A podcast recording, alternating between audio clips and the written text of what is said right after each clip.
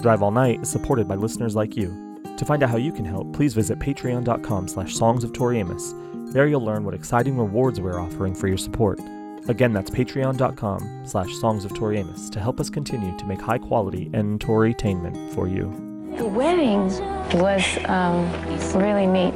I think a part of me, I was never going to get married, so when he asked me, um, I dropped my teacup. and um, for some reason, it felt, it just felt right. Um, I wrote Jackie Strength right after he had asked me.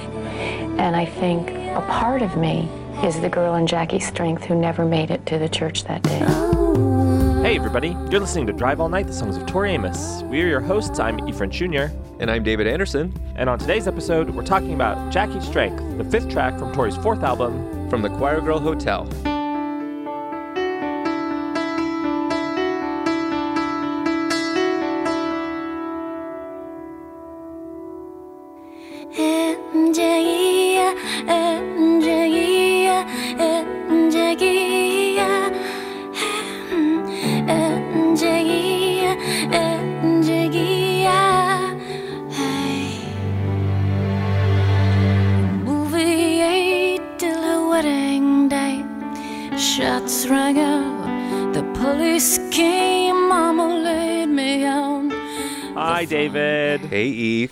Are you? I'm okay. I could use a little bit of Jackie's strength, if you know what I mean.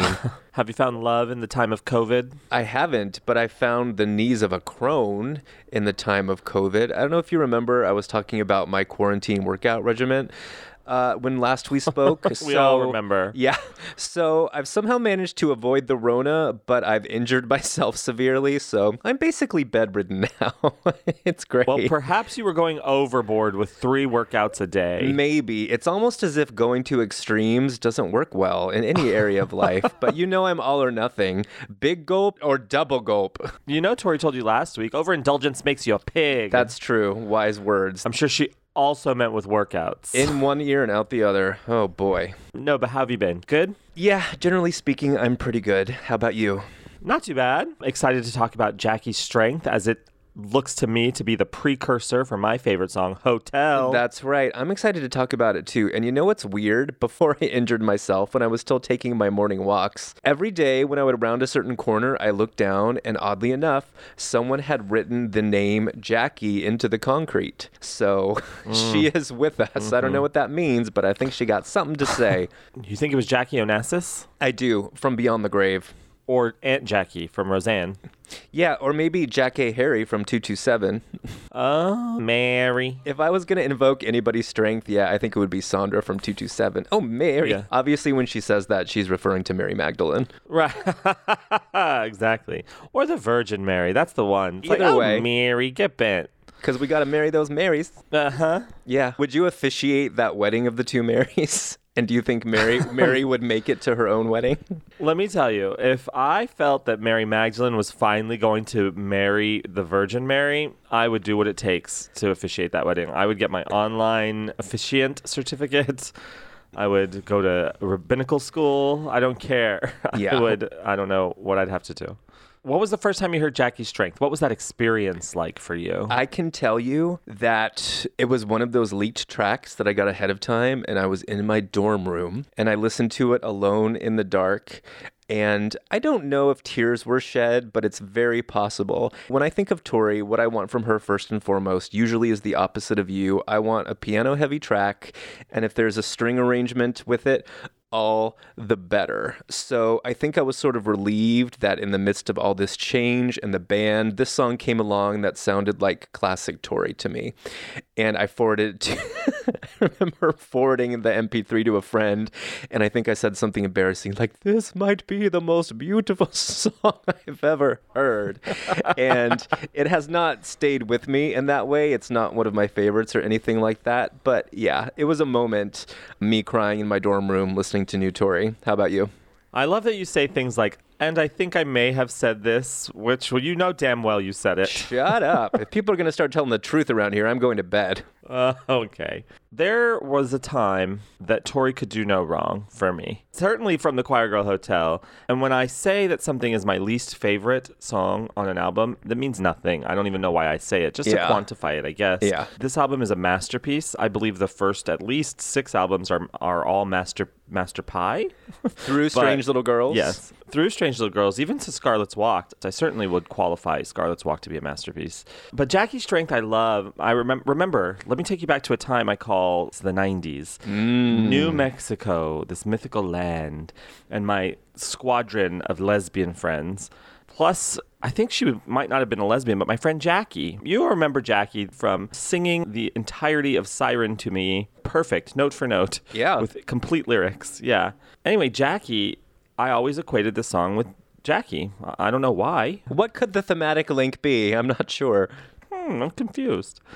But no, I love this song. I think it's a beautiful song. You're right. I can absolutely see young David Nadine Anderson on his bed crying because he got the piano track and strings, everything you've ever wanted. And things are changing, but there's always still the core of Tori there. I can see it. Right. I can see that happening. I probably had a, like a blanket over my head, like a veil, covering my shame and my tears. Mm. Well, I'm excited to have this conversation with you because I love when you rank a song dead last on an album, and I know what you mean. Like something has to be in that slot. Nothing against the song, or it doesn't mean that you don't like it or whatever. But I always like to challenge, I'll say us, myself though, to switch the ranking with you by the end of the episode. So 11, 12, give it to me. Jackie's 12. What's 11 on this album? It's going to shock people and it, it may result in my unfollowing. People will unfollow me. So I don't want to say. This is a safe space. This is where we tell the truth. We've taken an oath. You have to understand where I was when this album came out. I was living for the band. Now, I fell in love with Tori just like everybody else did with Little Earthquakes Under the Pink, Boys for Pele. I love those albums, absolutely, right? I mean, I wouldn't be here if I didn't love those albums. And they're all piano centric. Obviously, I love Tori with the piano, right? But when she introduced the band, it blew my mind. It blew my mind of what the possibilities could be for a piano player. It blew my mind for what the possibilities could be for the instrument and for Tori, like what the future could hold. My God, if she can add a band and still be the lead, like still not be swallowed up by the rhythm, then she can do anything, right? so I was living for this album. And so my least favorites were, of course, the ones that didn't have that rhythm and that percussion. So that's why I would put Jackie's Strength and Northern Lad at the bottom. I don't think that's shocking. Remember, remember, the bottom is not the bottom. Like everything is perfect. I fucking love Northern Lad. I love Jackie's Strength. I love these songs. So don't mischaracterize me. God damn it. You don't have to justify anything to me or anybody else. Thank you. Thank you. I thought you were going to say she's your cocaine, but maybe that's just because what I would say. Hell no. Okay. I love that song. All I love. Yes, that is her Ozzy Osbourne moment. That is her glam rock moment. I'm in. I'm into it. Sh- sh- sh- sh- sh- shame. I said I, I got none. yeah. okay. Well, do you think it's possible to swap Northern Lad and Jackie? I mean, we'll, we'll see. We'll see. All I right. love them both. They're dead even. All the songs are really dead even, except for Hotel. Yeah. Hotel's number one, and then everything else is number two. We get it. You're Tori polyamorous. I swing. Yeah. All right, let's get to the track, shall we? Okay. Yeah. Might as well. Should we talk about our guests today on this show? Who made the guest list for the wedding? Sitting at the head table, we've invited none other than our good friend James Brown, who directed the music video for Jackie's Strength. Hmm. He's back today to talk about everything Jackie, to talk about his inspiration, his muse, the process, everything. It's a masterclass with director James Brown. I'm ready. We also have conductor David Firman. He was the conductor that led the Sinfonia of London in a recording session at Tori's house. He conducted the strings arranged by John Phil Shenale, We can say that he's actually responsible for bringing me to tears. the man who makes you weep. Also, with a little treat, we've invited Douglas Nepper to join us on the line to do a commentary track for the Jackie Strength video with us because it's his favorite video. Yeah, Douglas is our plus one. It's his favorite video, and he's our favorite Douglas. Oh. And let's say hello to our Patreon supporters, David. Hello. Hello, Patreons. To young and old. I mean, young and classic. Yes. Hello.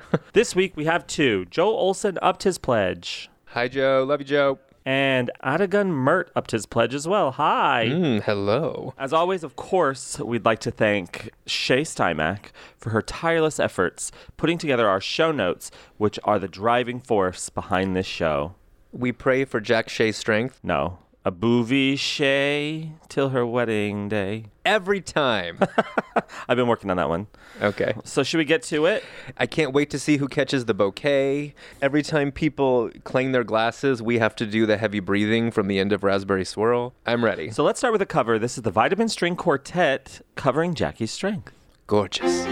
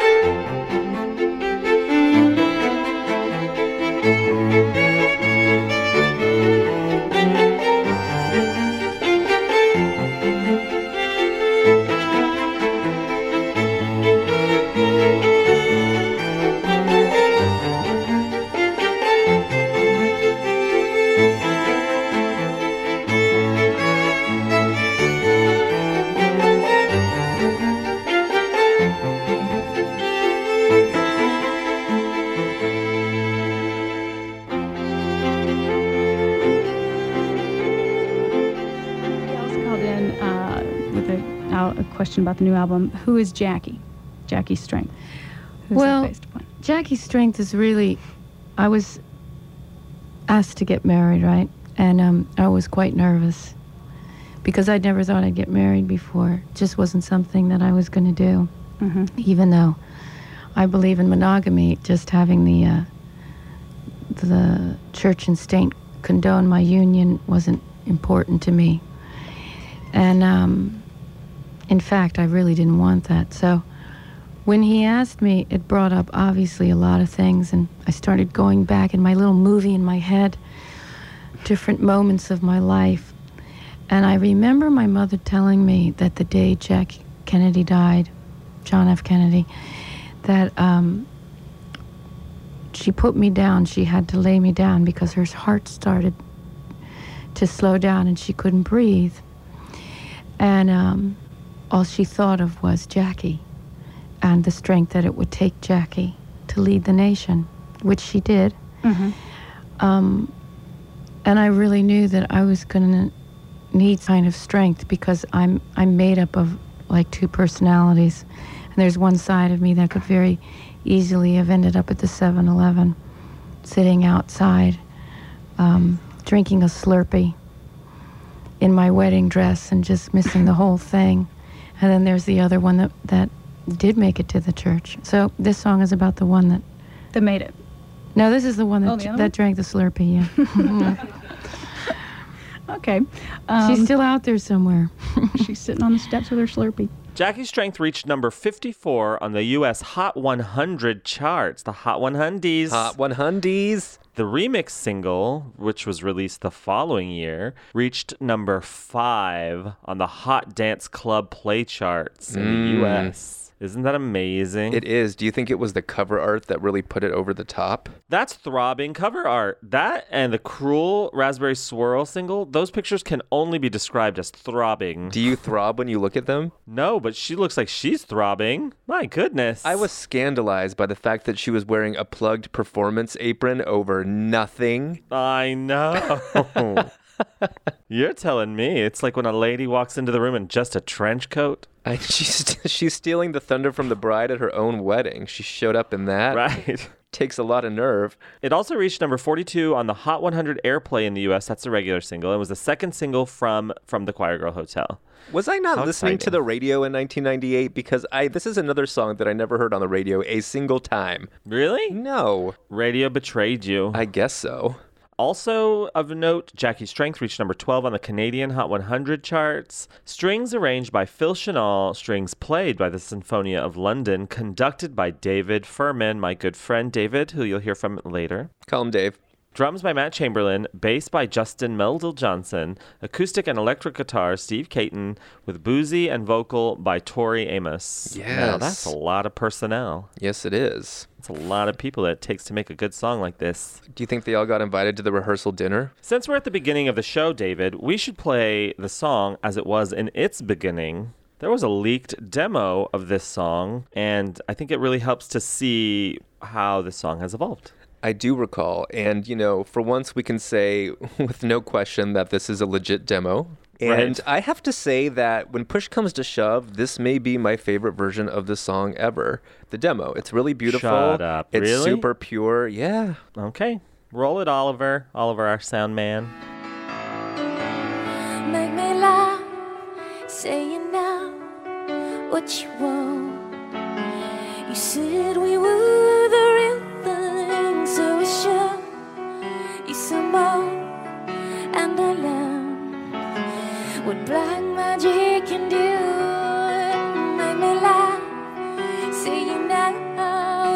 Besides the demo, this song appears on From the Choir Hotel, obviously, which was released on the 4th of May in the UK and the 5th of May in the United States. It also appears on all the cassette singles and CD singles, which were enhanced. The CD singles, do you remember it being enhanced? Yes. Slammed it into that CD ROM. Do you remember what would happen if you put it in your drive? It would play the video. Yeah. Or, or it would just spin endlessly.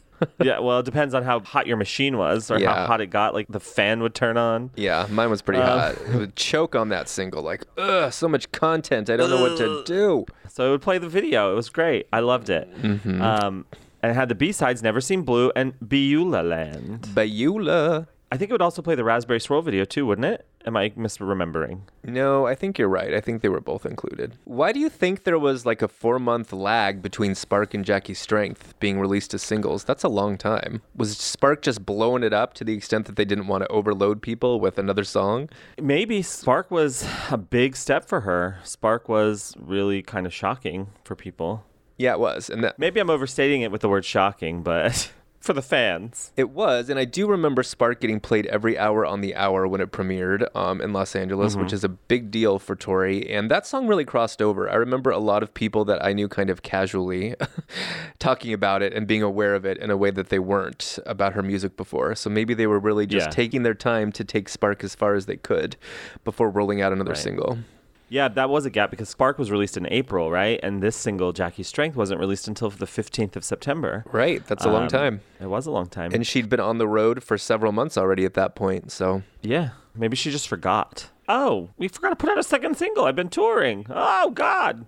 Or maybe they had a hard time scheduling the video shoot with everything else that was going on. So that was mm. as soon as they could do it. No, I don't know about that because the video actually came out in August. August 15th was the video release date, which was prior to the single being released for radio. But we can ask James Brown later. All right, give us all the tea on tea. Jackie Strength Remixes CD and vinyl single came out on February 23rd, 1999. And that included the Jackie Strength Wedding Cake edit. Let's listen to that. Feeling old by 21, never thought my day would go my bridesmaids.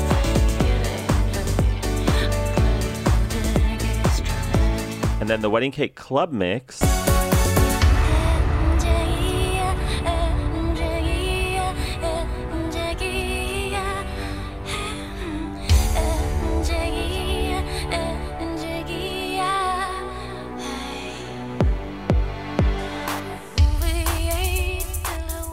And then the wedding cake meltdown mix. She's having a meltdown, or is the cake melting down? I think it's the cake.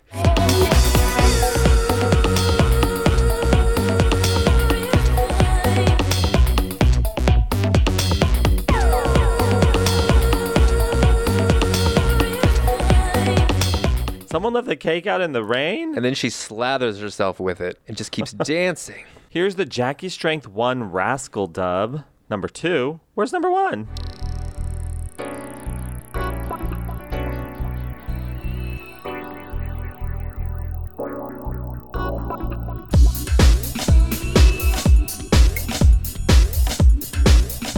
Also, the Jackie Strength bonus beats.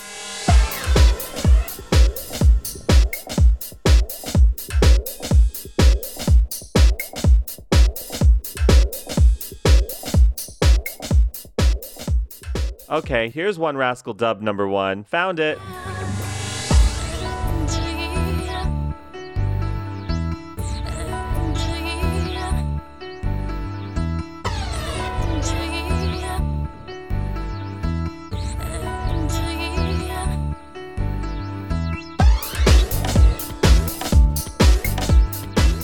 And that's all the mixes. It's a lot of mixes. Yeah, it is. These mixes have like a little TT Peniston thing going on for me. CCTT. There's like uh, I'm picking. Finally, it has happened to Jackie. I got married and I went to my own wedding day. I don't know.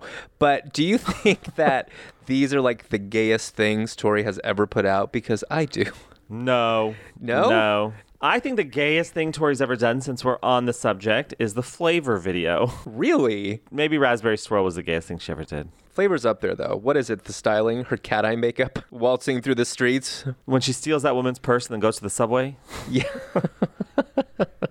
At least that's how I read it. yeah. The song also appeared on Tales of a Librarian from November 2003, as well as a piano in 2006. Here's the remixed version. Feeling old by 21. Never thought my day would come. My bridesmaids getting laid. Pray for Jackie Straight. This song also appeared on not one, not two, but three Legs and Boots from Washington, D.C., Boston, Massachusetts, and Dallas, Texas. And finally, David, this song has the distinction of being included on Gold Dust, a retrospective of Tori Amos's career with strings. Make me laugh, say you know what you want. You said we were the real thing, so I showed you some more, and I learned what So Jackie has pretty much appeared on every official release ever. Yeah, very proud of it. I would be too if I wrote it. Should we get into the quotes? I'm ready. Who's going to give the first toast? This is from Take to the Sky fanzine, December 1994, prior to Jackie Strength even being written. You ready for mm, this? Issue yep. 7. What's next? Is there anything planned other than finishing up your tour? Baby. Really? Yeah. Are you getting married? No. I don't believe in getting married. I believe in I'm into making cubs. You know what I mean? I'm not into marriage because that just doesn't work for me. I'm there because I want to be there. I don't need the approval of church and state, but believe me, everybody else who wants to get married, knock yourself out. Enjoy yourselves. I'm just not like that. well, Get it, girl. here we have another statement on record that she immediately walked back. I'll never tour with a band. I don't believe in song sequels. I'm not getting married. Check, check, check. I'd hate to be confronted with my old sound bites. I know, right? Thank God none of this is being recorded for posterity. I know. I like her one word responses, not what's next. Oh, I think I'm going to have a baby. She just says, baby. Like it's another bullet point on her to do list. Baby, check Right. that off.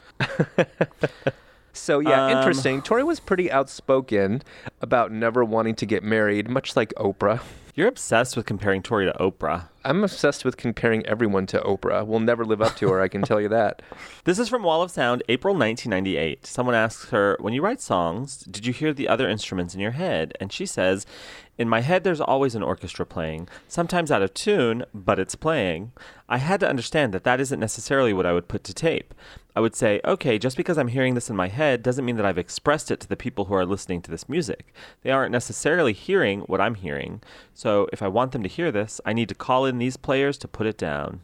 Do you remember that clip of Tori's mom when she's talking about Tori as a kid? When they'd be listening to music and Tori would say, Mom, don't you hear the orchestra? Don't you hear the strings? And her mom would be like, No, what are you talking about? As if there was always some kind of arranging or composing going on in Tori's head. That's a great quote. Let's play that here. Before she ever even went to school, we spent so much time at home, she and I, playing. And I've always loved music. We've always had so much music in our house. And uh, Well, tell me you had a record collection because you worked oh at a yes, record I, I worked. I worked at a record store growing up as a teenager. Oh, you did? Oh yes, I worked at a record store. And she would say, she would say, Mother. How do you like those drums? You hear those drums? And here she was at the piano. Or how do you like the, that brass? And I'd say, I don't hear any of and she would look at me like, Well, Mother, you're the dumbest person in the world. And I said to her, "Uh, I think that's one of the times then that I began to realize she has a special gift that she's hearing music in her head that I'm not hearing at all. I would love to know when she's just composing at piano and has the skeleton of a song that she ultimately sees as having a string arrangement, if she really is hearing her own version of that arrangement before she hands it over to Jean Shenale, and if so, how much what he comes back with is different from what she was hearing. Yeah, I suspect that she does hear it in her head, and I suspect that Phil Shenale is able to translate it pretty consistently and accurately towards what mm-hmm. she's hearing mm-hmm. because they've worked together for so long and that they've found sort of like this kindred spirit amongst themselves. So that's my guess. Yeah, it sounds to me like she gives him free reign. Like she doesn't direct Yeah, him or give him like a melody to sort of work with to do a fuller arrangement. She just gives him the song and lets him do mm-hmm. his magic. So, Yeah. One of the few people that she has the utmost trust in, I would say. Exactly, like collaborative partner that she's continued to trust through the years. Yeah. Yeah, for sure. This is from the Times Metro, April 11th, 1998, again before the album. And how does it feel to be married? There is a pause so long that I think she has forgotten that I'm here with her. I think I'm still in shock. I'm trying to be honest with you, and yet It transpires that Tori is scared of what may happen to a woman when she marries. I hired a physical trainer this week. I start tomorrow. I don't want to just like get married and then become a blob. I really, you see, I didn't get married because I didn't have anything to do. I really looked at this man and thought, this person is incredibly unique and I don't want to be with anybody else. This man, this person, she laughs. I'm trying not to say his name. I know you know it, but it feels more private, you know, if I don't say it. I wanted the wedding to be real private, just our friends, but family is tricky. It's like the fucking Waltons, my family. They'll all show up like critters crawling out from under the Appalachian Mountains and be at your door with a banjo. Her father, however, did give her away. I thought about it, and if I'd got married in front of a judge, well, that wouldn't have meant anything to me. And sure, I could have got married in the middle of the mountains and all the other nature spirits could have been there, but in the end, I tried to find a place that was very sacred. This place was an ancient site since the Bronze Age and a pagan one before it was a church, and the vicar honored that. After all that trauma, you know, Mark said, Hey, we're in this together. And we thought about it, and he, he asked me. And I just, I went, I just looked, and it felt like, yes, this is my dear friend.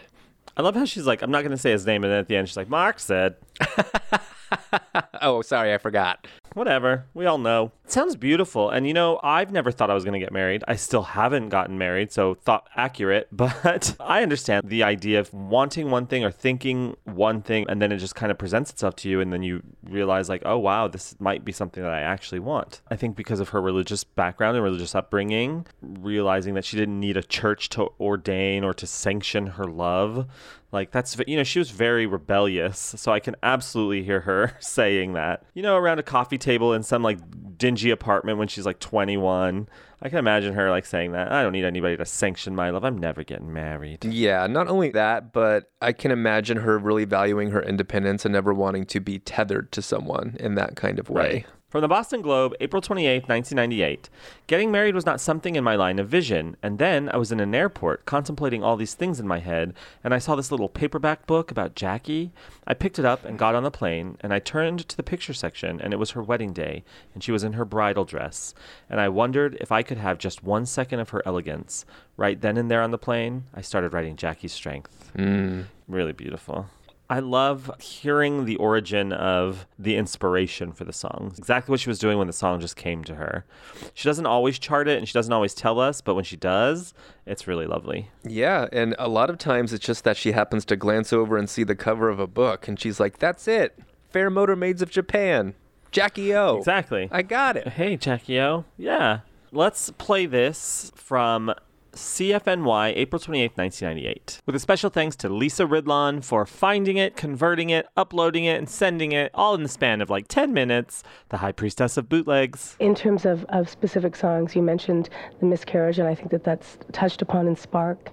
But tell me about the song Jackie's Strength. Where does that come from? I mean, it seems obviously part of it is, you know, the Kennedy years and Camelot, and but there's more than that. I mean, there's there's a teenage girl caught in there somewhere too. Yeah, there's a girl that um, had a fantasy about a wedding, I think, when she was really young and then just ditched it. I mean, that wasn't going to be her. And then she finds it's her wedding day and she finds that she's getting lost. She's, uh, doesn't really know if she's ready to do that. And she looks back at her whole life, everything that ever happened to her to get her to that place. Um, and she'd seen a picture of Jackie on her wedding day. And knows that she's not handling it quite so well. Um, and that whole, the, the way that I really got inspired to write it is I had a, um, a book of Jackie, and um, I turned to a picture of her in her wedding dress. And then I turned the page, and JFK was getting shot. It's that famous picture of them in the car.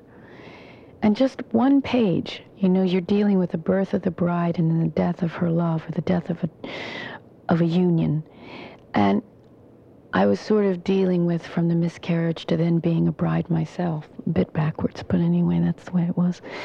This cyclical, um, constant turning of the seasons and the life wheel. And um, you know, it's so out of our hands sometimes, things that get put on our plate. There's a death, or there's a birth, or there's a love that walks in your life, and you're like, oh, but I don't want to fall in love right now because I'm already supposed to be in love with somebody else. You know, it just doesn't get wrapped up in this tiny, neat package. And I started to be so, um, a new appreciation for the life force came out of losing the baby. I really began to, to see how fragile life is. And you and I don't know how long we're going to be here. I mean, I'd like to think I'm 80 years old and still rocking in my boots, and you come and interview me, and we have a margarita, and we do it. But we don't know. Um, and this record was really, it wasn't what I thought it was going to be. Um, but the rhythm made me want to really wake up every morning that really makes me appreciate where this song sits on the album amongst the other songs. And kind of like you were saying, and going back to that last quote we read when she talks about that shared trauma with Mark, that really did seem to bring them closer together because they were the only two people going through that who could understand it. So I think that, you know, not only strengthened their relationship, but sort of changed her mind about marriage and how she felt about committing to someone in that way.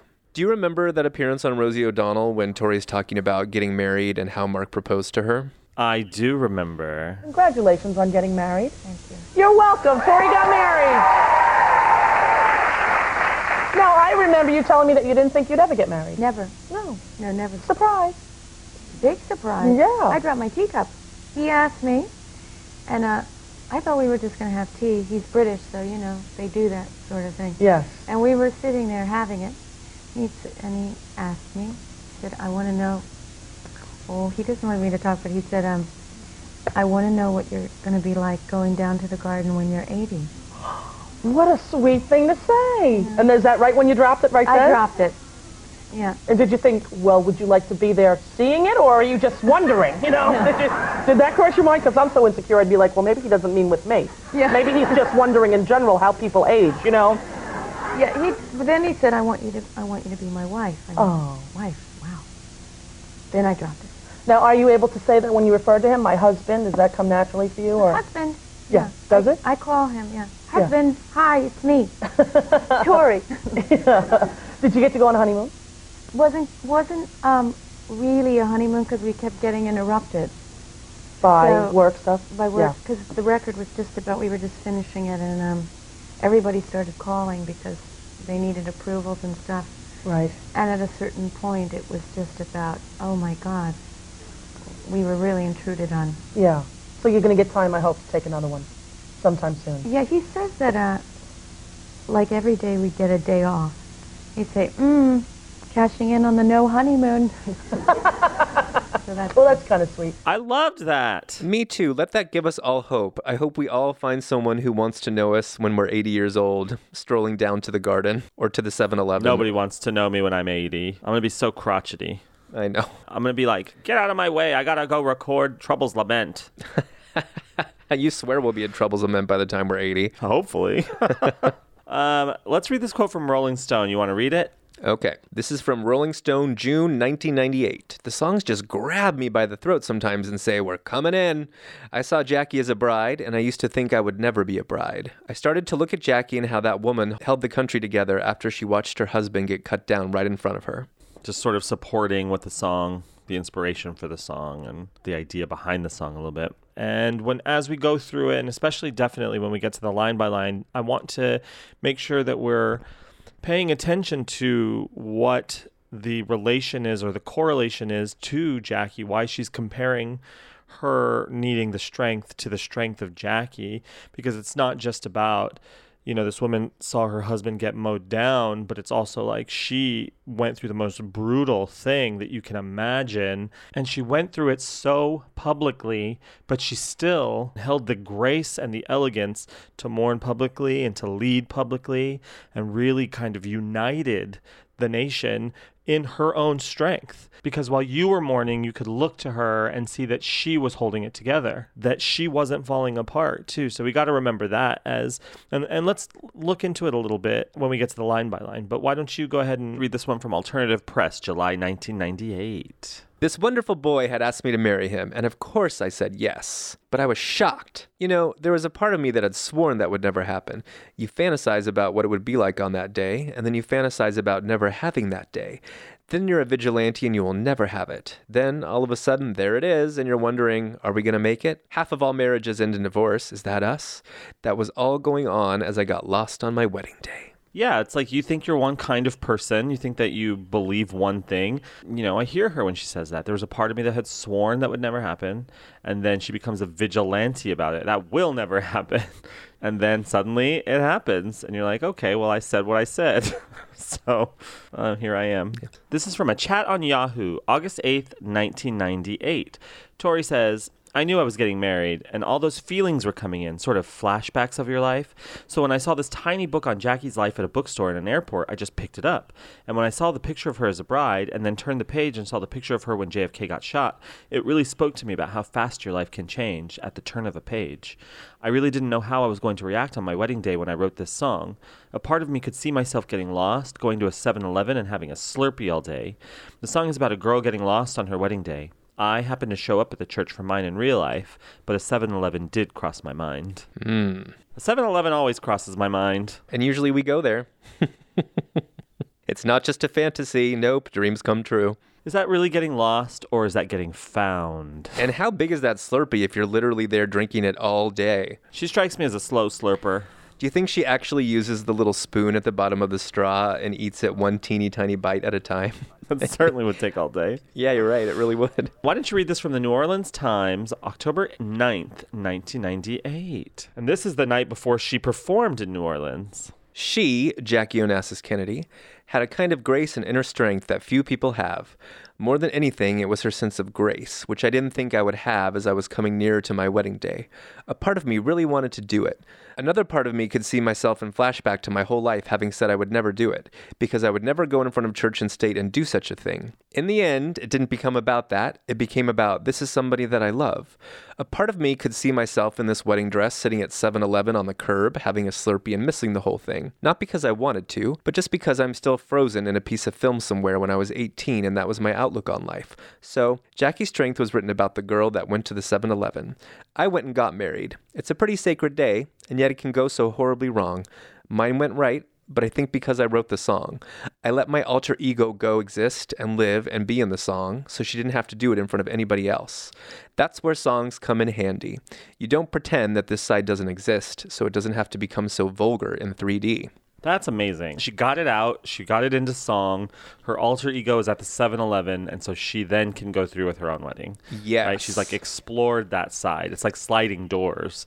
You get to see like both sides of what happens if you do and do not go through with the wedding. Absolutely. And you know, that reminds me, Tori has referenced the book Owning Your Own Shadow by Robert Jordan several times.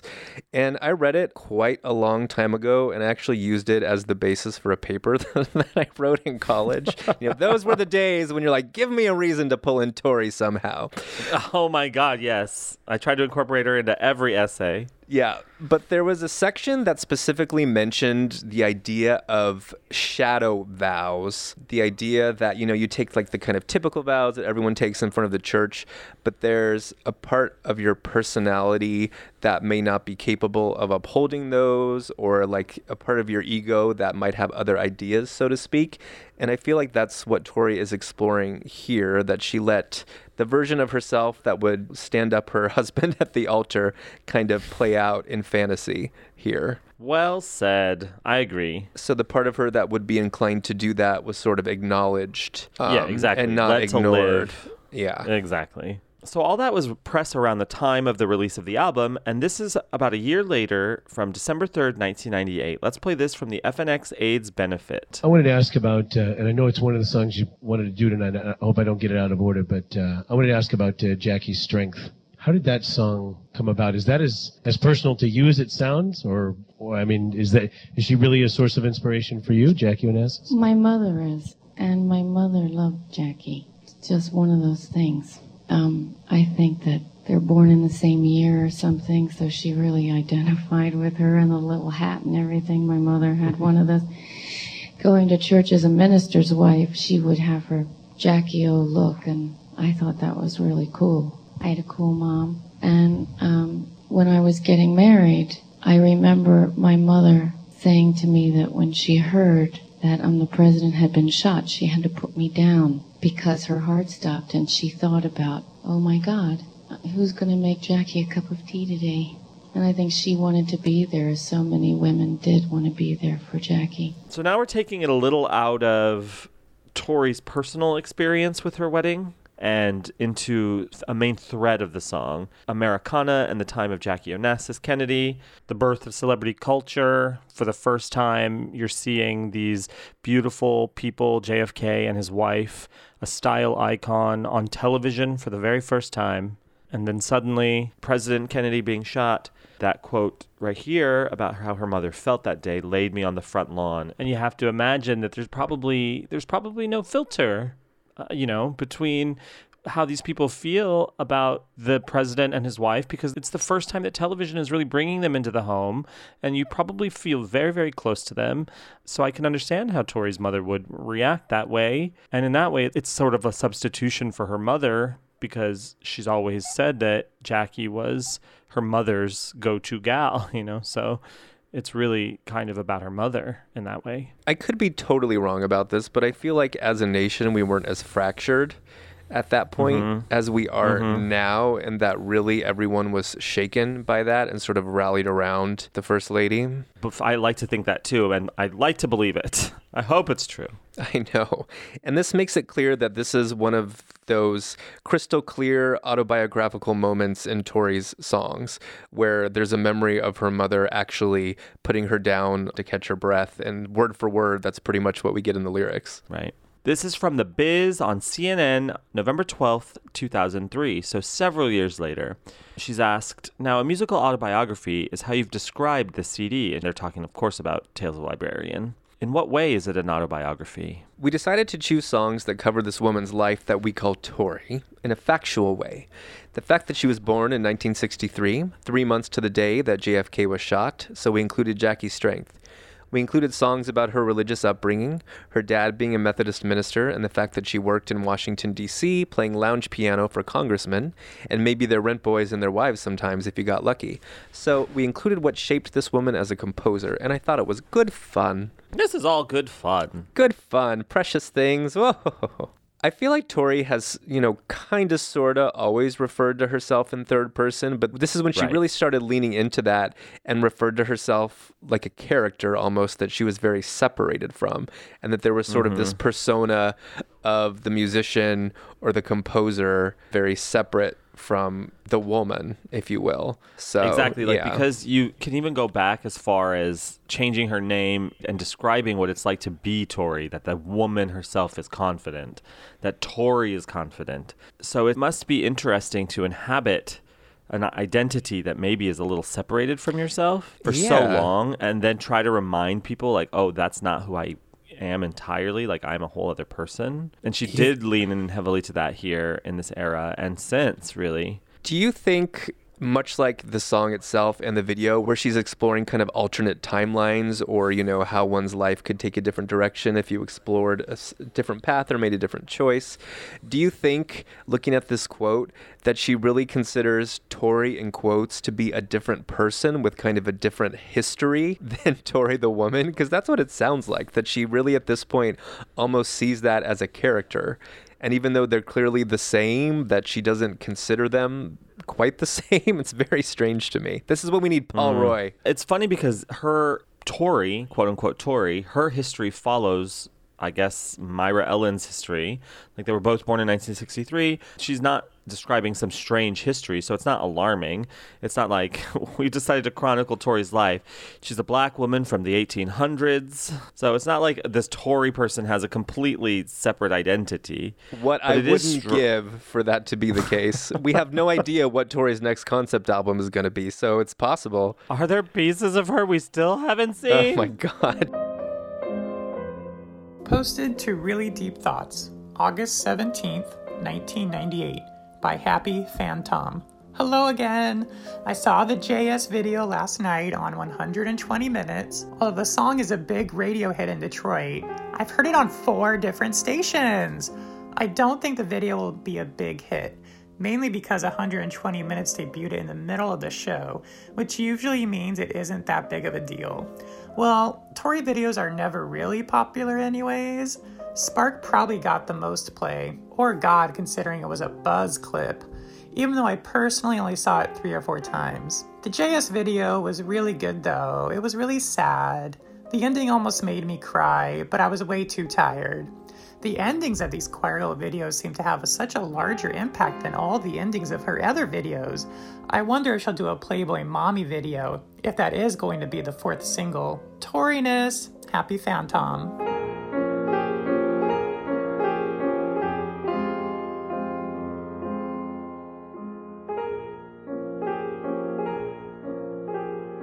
Do you find it hard to like bear yourselves in, in front of the world? I mean, you're so uh, open. What's weird about it? You know, this is a choice, so I'm not complaining because I made this choice. I write songs that aren't, they're not just about me, but they're set off usually by different experiences I've had at that time. And then the songs come to me, and they're like multi layered. And some are characters that I've observed walking down the street. You know, they take on a life of their own. They're not just about every single detail um, in my life at that time, but there's obviously an element. And so, yeah, I feel like I'm open about. Um, I feel like they're Polaroids of a time. The songs are pictures, and my process is is sitting right there on that CD disc. What gets difficult sometimes is trying. I'm always trying to weasel out of explaining them because I, it's not appropriate to explain them, but I'm trying to also not shut people out of the experiences that might have inspired some of the work. So it's a tricky it's tricky to walk that edge. It's an edge. Do you think uh, people should find their own explanation? I really want them to. I mean, and I think the songs want that. the songs really don't want me to impose um, a definitive interpretation. Although, like I said before, sometimes I'll say, well, you know, um, I picked up a paperback book on Jackie Kennedy, Jackie Bouvier Kennedy. And yes, I had known I was getting married, and this tale started to spin out of seeing a picture of her in her wedding dress, and then I turned the page and I saw a picture of her in the car with JFK that day, the day he was shot. And seeing the birth of a bride, you know, that lovely moment in that picture, and then the death of her love, no matter what their circumstances were, what was going on in their marriage. That cyclical birth, death, rebirth, life, death um, circle was what was um, coming up for me. And yet the song then takes off from there and it becomes many, many, many different stories to different people.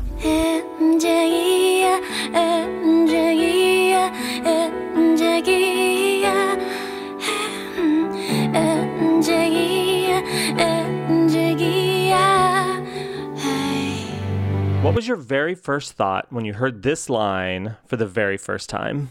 I wonder if initially it was just instrumental and she was like, no, it needs something. How about a little, hey, mm, eh, mm, jack, mm, yeah. Oh, yeah, that's it. I don't know. She loves a hey. Yeah. I was not so into it the first time I was listening to it. I, it felt a little weird and I couldn't say, I knew she was saying, hey, Jackie, yeah, but it sounded like she's saying, get jiggy, yeah. Getting jiggy with it was like all the rage at the time. Of course. Topping the charts. Mm-hmm. But why do you think this is here? To me, it's like an invocation of like, you know, she's going to be asking Jackie for her strength throughout this song.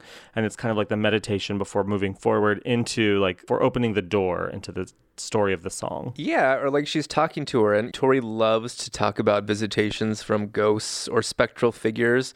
But aside from mentioning the book that sort of inspired the song, she certainly never goes so far as to say, you know, Jackie Kennedy visited me that night and brought me this song.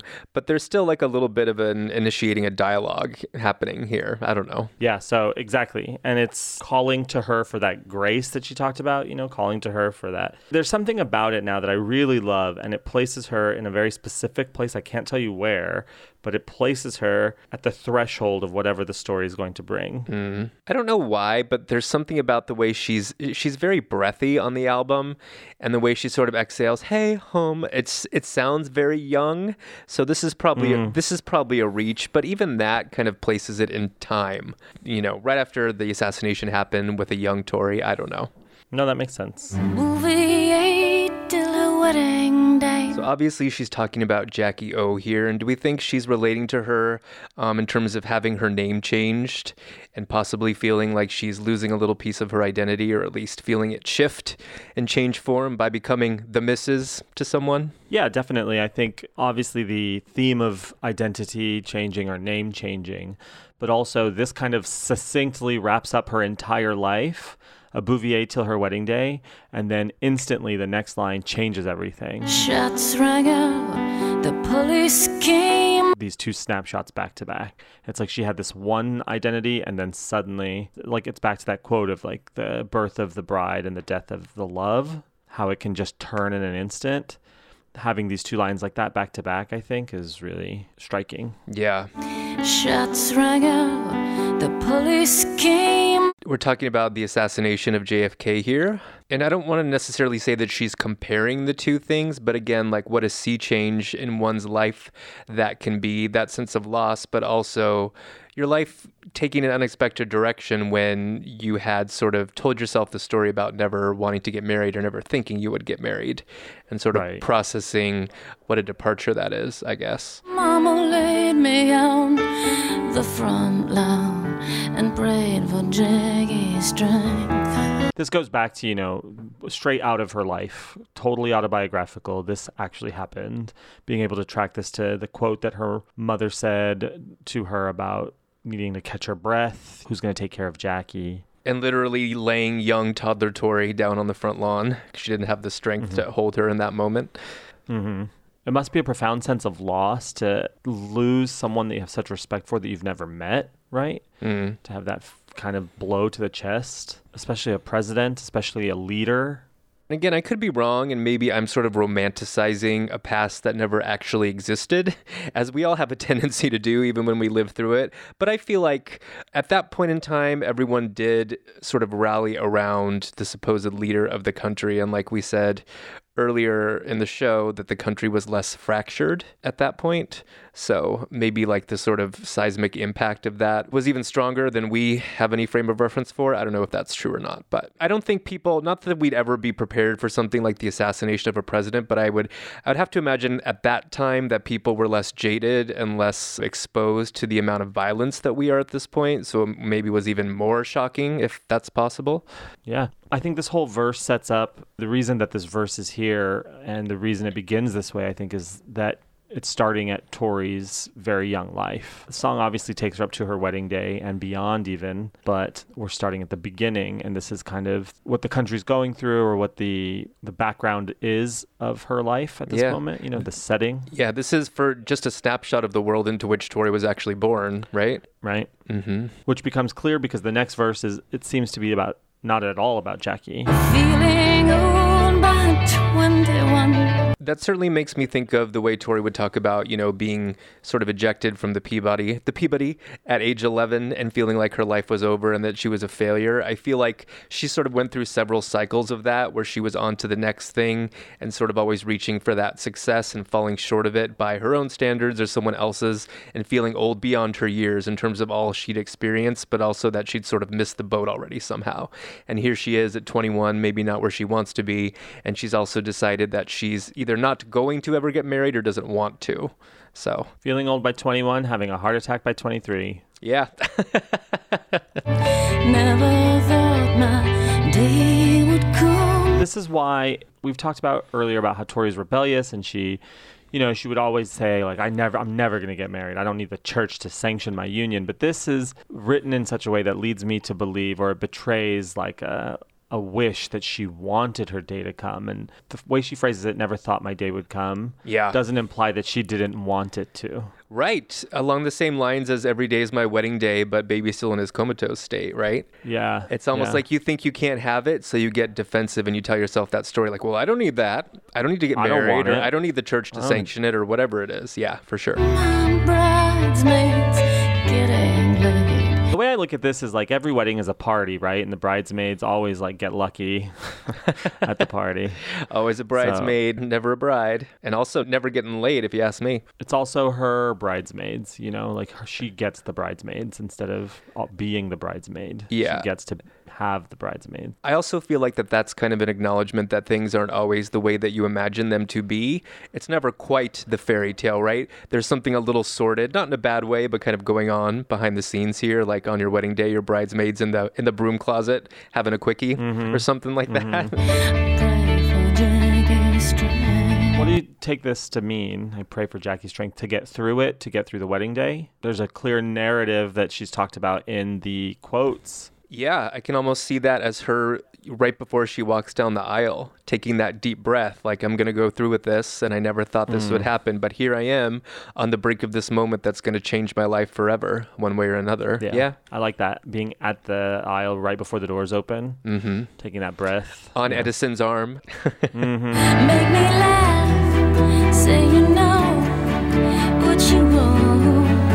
That line always makes me laugh, I have to say. And I know that's not the way that she intends it, but it seems so like demanding. Make me laugh. Dazzle me. Sit here with my arms crossed. But no, I know that's not what she means. I take that line to be like wedding vows. Like, you know, when you are speaking your vows to the other person, like, I hope that for always you make me laugh and that you say you know what you want. Um, or you just like are honest with me. I take that as things that she's looking for in her life with a forever partner. It's interesting that we placed Tori at the end of the aisle with I pray for Jackie's strength, and now she's walked down the aisle in my mind. And Mm. she's saying, Make me laugh, say you know what you want. You said we were real fine. To me, the whole chorus is really kind of written to Mark or about Mark, and she's talked about Mhm. how the trauma that they went through together, you know, really strengthened their relationship and brought them together. So I think this is kind of outlining all the things that he was or is to her. Maybe he was the one who was able to make her laugh. He sort of single handedly transformed her idea of what a relationship could be or a lifelong commitment could be and made her the real thing, so to speak, or their relationship became the real thing in that moment. Mhm. I hear him saying to her the real thing. You know, the way the line's written, it kind of clues into like that's a phrase that he used, maybe. Uh huh. The real thing. Yeah, Do you get th- that sense? I do. This could very well be one of those moments that we pinpoint um, from song to song where there's something that almost seems ripped from a conversation or a dialogue that she actually had. So I could Mhm. see that being true in this case for sure. So if he tells her they're the real thing, and if he's really making her trust in him and really showing himself, this line, so I show you some more, is because she's starting to open up and she's starting to feel that it is the real thing. Yeah, and that's indicative of any relationship, really, where you're sort of tiptoeing at first and gradually you become more comfortable or you let your guard down and you're willing to be vulnerable and you reveal yourself more and more. And maybe, depending on what your experience is, maybe you're always waiting for the other shoe to drop. Like, is this the moment where they're going to see me and reject me, maybe, or decide that they don't want to take this any further and you just keep opening and opening? That's kind of what I feel like is happening here.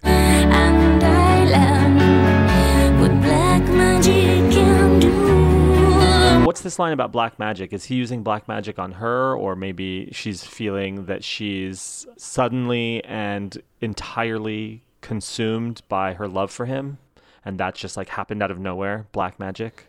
I like that, and maybe because it's so unlike anything she's experienced before, she's comparing it to or likening it to a kind of black magic. And I think that's interesting because if anyone was going to be a practitioner of black magic in a song or otherwise, I would think it would be Tori. Right. But it definitely sounds like something that's directed at her. so. But maybe that's a relief for her. She's like, God, I'm always the one who's, you know, weaving my secret spell. Right. Finally, I can sit back and let someone else do it. Well, to further confuse us, here's a little piece from the audio commentary of the video where she talks about the woman, the woman with the sweater uh, in the video. I think that she's seeing people that had all these ideas about who they were going to be. Even the guy that she's marrying. I mean, she's known him. That's her high school sweetheart. Um, Black Magic Girl. She went to school with her. There's a story there.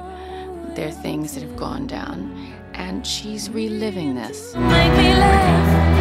There's a rumor that make me laugh that this whole verse started as a part of Hotel. I know that the two songs were very intrinsically linked. They began as one song, and thematically we talked about like they are very similar. They're both about not showing up to your wedding or what happens right before your wedding or in that space prior to getting married. They sound very different, but there is there's an old interview where I think she mentions that make me laugh is the part that she excised from Hotel. So if Mhm. anybody out there knows it, please like if you can find it, please let us know. I have a vague memory of it. We'll find it months from now. This is another instance of that donut song experience we had where she's talking about the bridge and we couldn't find it Mhm. until months later, but it'll show up. There's Yeah. no there's no way we share that memory without it being based on something for sure. Mhm. So but that just getting back to the hotel connection, that totally makes sense to me. Again, sort of being on the brink of this huge change in your life,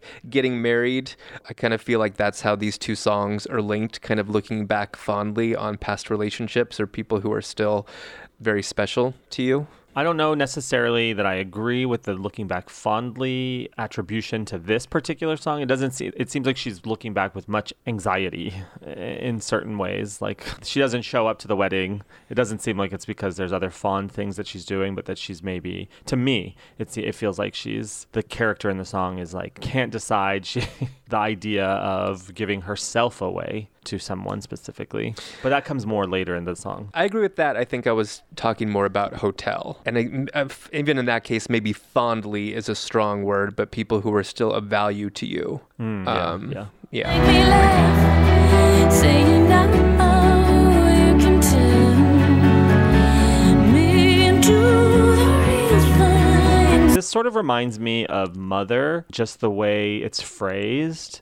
Say, you know, you can turn me into the real thing. and He's mm-hmm. going to change my name. It's she's in a very passive role in both lines, both instances, and I think they're both about marriage. Say, you know, you can turn me into the real thing. You can turn me into the real thing. Not that she's going to actively turn herself into the real thing, and I'm not judging it. It's just the way that the marriage institution works. You take the name of the other person, and then you become the bride. Yeah, and you know, I kind of for whatever reason always take it back to this place when nudged in that direction. But um, this makes me think of all those times when she's talked about, you know, the end of the Under the Pink tour when she only felt alive when she was on stage as the musician and all of that stuff. And clearly that was true even though she was in a relationship at that point. Um, a very substantial relationship. And then she went through everything she went through with that breakup and Boys for Pele. And here she is having gone through that in another relationship. One would have to assume a totally different kind of relationship. So to me, this is almost like an act of surrender or vulnerability that has nothing to do with giving your power away, but being self assured enough and confident enough in who you are to let someone else in and sort of go forward as a couple.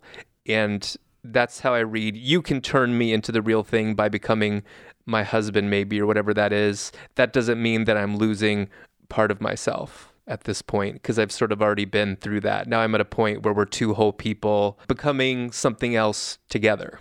I like the idea of him and his love making her feel complete, and now she is the real thing, like a complete person, not just a real woman. You know, which I is my take on the line initially, which is you can turn me into the real thing, like a real bride. Um, but I prefer your interpretation, which is uh, it seems to me that it's you can make me a complete person and I can feel when I'm not just when I'm behind a piano now, I can actually feel things in my real life.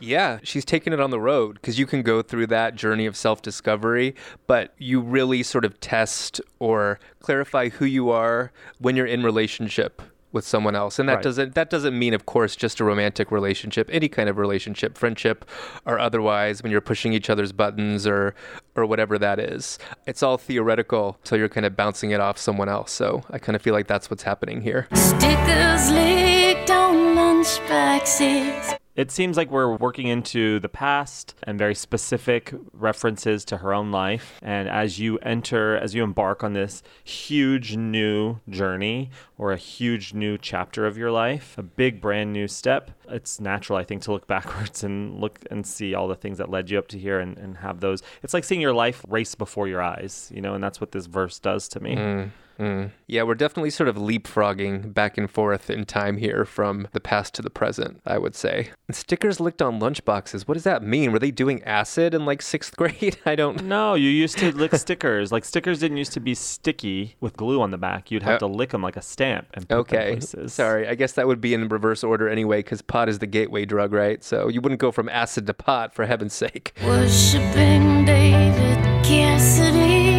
My aunt used to be obsessed with David Cassidy, rest in peace. But my aunt used to be obsessed with him. She loved him, and she finally met him at the charity golf event in like 2005 Mhm. in Las Vegas. And she has a picture of them together, and she looks like the happiest she's ever looked in her entire life. And I'm like, what does this man have? What hold? What voodoo does this man have? What hold does he have on these women across America of a certain age? Black magic. I guess so.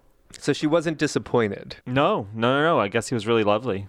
Good. Yeah. Yeah, I mooned him once on Donna's bags. She stood in my coloring. So I guess she showed her butt. Like she is that like a real moon? She mooned him. Yeah. I don't know how else we But can so sh- interpret that. But she's mooning the picture on the lunchbox. Yeah. That's what I always so picture. weird. It is very weird. And I remember a forum post from years and years ago where someone was discussing this line and they took it even a step further. They're like, whenever I hear that, I imagine like Tori sitting on a lunchbox with her bare butt cheeks pressing them up against David Cassidy. I'm like, well, That's vivid. Her like eight year old butt cheeks. She's like, Yeah. "Ah!" Yeah. that sounds fun though. But my favorite moment in this line is that Donna just is still in recovery. She still can't get over what she did. I know. Donna. I can't Ugh. believe you did that to David Cassidy on my lunchbox. If anyone was going to be that scandalized by something like that, it would be Donna for sure. It would be Donna. God, Donna. Sleepovers, beans, get some pie. Now, obviously, we've fast forwarded a little bit because Bean is not from childhood necessarily. Bean is from her LA years, but still from her youth, you know? But they were She's still young, having 21 slumber parties, I guess. Sleepovers, and obviously, Beans brought some saucepans to cook some pasta. Yeah. Do you think Beanie always fell asleep first and Tori put her bra in the freezer? No. Or put her hand in warm water? I th- it seems to me like they both passed out together completely high. Okay. You're only popular with anorexia. that should be the tagline for Los Angeles. so Yeah. This tells me she's in LA now. This is one of those lines where I'm not sure Tori had ever been quite this literal before at any time in the past in prior songs because this lands with like a thud, which isn't necessarily a criticism, but you're only popular with anorexia. You know, that's, you know, she's putting it all out there. There's no confusion over what that means. What do you mean lands with a thud? I mean, I'm not sure she'd ever said anything that heavy handed before in a song. I feel like she would have written that lyric. I think she would have been less literal about it. She would have found another way to say it rather than you're only popular with anorexia. I think in this way, it's a precursor to Glory of the 80s. Like she's just kind of listing stream of consciously her thoughts on the era. Mm. I say that jokingly, but kind of. Yeah. And because, you know, we've sort of placed this moment in time as the Years, Beanie is there. She was really trying to make it in the music industry. We think that's sort of indicative of the YKTR era and everything that was expected of her, everything she was trying to be with a certain image. And it's not like you're getting you're getting key images from her life, right? The images that you're getting from Tori's life begin with her mother laying her down on the front lawn, and then a time when she was a child licking stickers on lunchboxes and being a rabble rouser and mischievous mooner to David Cassidy. So that obviously has some importance and some weight. Then you're here with sleeping over at Bean's house and smoking weed. She's kind of growing up too, you know? You see her growing up and you're only popular with anorexia then tells me because we've only seen key moments from her life tells me that this was a huge weight on her a huge marker in her life like Mm. those years and like not being good enough for some reason or not being quite what they're looking for And can I just say I really appreciate the alliteration of the mischievous mooner? oh thanks Yeah. i appreciate the consonants of popular Popular. anorexia You feel like Wicked ripped her off with popular? yeah totally Instead of in home, someone will say, will say. That's so, I don't know, emblematic of late teen years or early 20s, maybe, when, uh, again, not to make light of anything, but where, you know, you're scribbling in your journal or everything seems like a cry for help of some kind, but you're not really speaking up about it. and also like she's turning herself inside out trying to make the music career happen and hope someone will see do you read this as she's hoping someone will see her turn herself inside out and save her or she's hoping someone will see her i can take it both ways Yeah. Make me laugh, say you know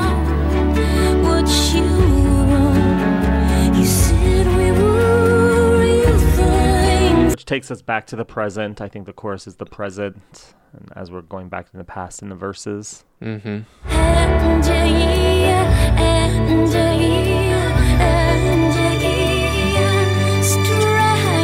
And so to me, this is like a moment of truth. So because it's like the point of no return, it's almost as if like that's when the mantra comes back. It's like when I need it the most, Jackie, yeah, uh, Jackie, yeah. I got lost on my wedding day.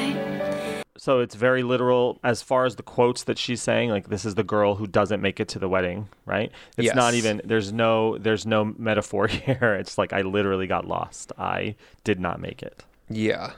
And this is interesting to me, again, kind of back to back with Raspberry Swirl, where both of these songs involve a degree of sort of fantasy that she's mm-hmm. allowing to play out.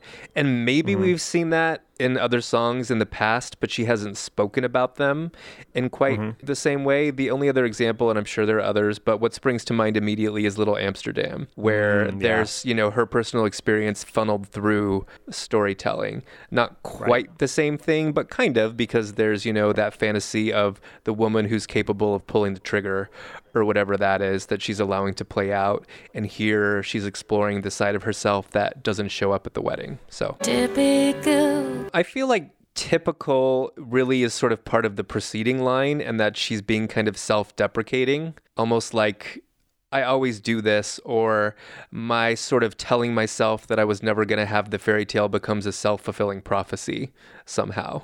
Yeah, like typical of me. Yeah. That's so me. In some ways, you know, maybe I always like to point the finger, but I'm really kind of self-sabotaging most of the time and it's no one's fault but mm-hmm. my own, so The police came up. Yeah, I'm not sure why the police showed up because she went missing. Did they call the, yeah. call the police to go looking for her? Yeah, obviously she got herself into some trouble. Maybe. Oh, but virgins always get backstage, no matter what they've got to say. How do you take that? She talks about her grandmother and how much she respected virgins and how much she sort of idolized and put virgins on a pedestal. And Tori, according to her, was always more interested in becoming a quote unquote real woman. So I feel like that's sort of taking down that image of the virgin or how, you know, in our culture, we kind of um, have that expectation that a woman keep her virginity. We used to anyway until she's married, and that was kind of upheld as the standard. And to me, this is Tori kind of rolling her eyes like, oh, those virgins, they always get XYZ because they're somehow more valued, or I don't know. What do you think? I don't know why this line is here. It's a stumper for me. Interesting too, because obviously Tori has been and is the gatekeeper of a backstage area. Do you think that that's a factor at all? It would be easy to say that, yeah, it is, but for some reason, I just don't think this has anything to do with her touring life. I don't either. I have to imagine that she's lost on her wedding day in a white wedding dress, running around town, and that has something to do with virgins always get backstage, no matter what they've got to say.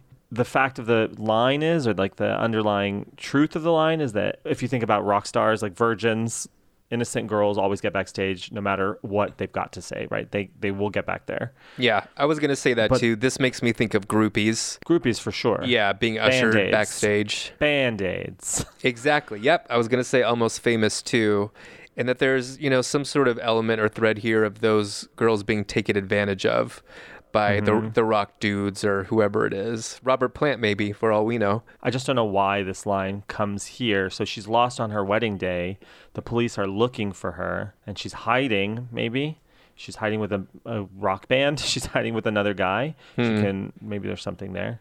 Yeah, I don't know. Again, playing out this element of fantasy, and this is the girl who never went through with the wedding. Maybe she just ran off and uh, became a groupie and followed a band around. I mean, she ran off and pursued her wild side, perhaps. Mm-hmm. Maybe that's what that means. It's totally a stumper. It's always been a stumper. Why it falls here and what it means in terms of the song, because I, or in terms of the narrative of the, where she's going with the song about this girl who's l- left her wedding or hasn't shown up to her wedding. There have been times, of course, where people in the crowd always scream or like everybody wants to get backstage. And this has been sort of like a, a wink during tour. Whenever she sings this line, people always like kind of cheer. Have you right, noticed? right. Like there are any virgins in that crowd. Yeah, right. If you love enough, you lie a lot. Guess the day didn't come along. Now, this to me probably is the reason I just can't get over this line. This to me, up until this point, is my least favorite line in Tori, and probably for many years after this, my least favorite line in Tori's catalog. I know that me, to, be so- true, and so I was waiting for it. It's that clumsy rhyme. You just can't. I hate it. In my mind, I've made up this narrative that she hates it, and that's why she breezes over it. Because she doesn't say, if you love enough, you'll lie a lot and hold on it. She's like, instantly rolls over it. Guess they did in Camelot. Mom's waiting on. Like, just don't listen to that part. Yeah, she's like, I know. She waves her hands when she sings Camelot Yeah. too. Like, look over here, look over here. No. Yeah, yeah. I know Camelot is how they refer to the the Kennedys and like that whole that family and that time and I get it. And I get that she wanted to use I mean it's a great image. Camelot is a great image and it must be in this song. I would I would be so angry if the word Camelot was not in this song. If she's singing about Jackie Kennedy, right? But don't rhyme Camelot with a lot. Rhyme it with something else. Yeah. Can we even call that a rhyme so much as using the same word twice? right. Camelot a lot. I Lot, hate lot. it. I hate it. And it's not just with Tori. It's like when Madonna sang, I want to singy, singy, singy like a bird on a wingy, wingy, wingy. It just, to Oh, me, no. makes me, my stomach churn. Yeah. well, but I'll forgive Tori because it's a beautiful song, right? And I believe it or not, I'm being very passionate about it because I'm pulling from years of thought, but I don't care so much anymore. it's fine. What would have been better? If you lie a lot, you will get caught. Guess they did in Camelot. I don't know what the solution is. I'm just presenting the problem. As we often do. Solve your own problems. we'll just point them out for you. But you know, if this is the worst line she's ever written, then uh, we should be so lucky to write a worst line like this. I mean, the whole song is great. Well, no one said this was the worst line she's ever written. How do you feel about that? Leaving, you know, that clumsy rhyme out of the equation. How do you feel about if you love enough, you'll lie a lot? That sentiment. Like, what does that mean? That sometimes to be in a relationship, you have to look the other way or Yeah. maybe not reveal all of your feelings all of the time. And is that a good thing? Is that a bad thing? Is that just the way it is? What do you make of that? I don't think it's a bad thing. I don't think it's a good thing. I think it's the way it is. If you care about somebody enough, if you love enough, then you'll care about their feelings and you might not reveal all the details. You might Mhm. not if you care about them enough. And I agree with that. If you love enough, you lie a lot. Yeah. Little white lies. Yeah, I get it. You might not tell them, yeah. Almost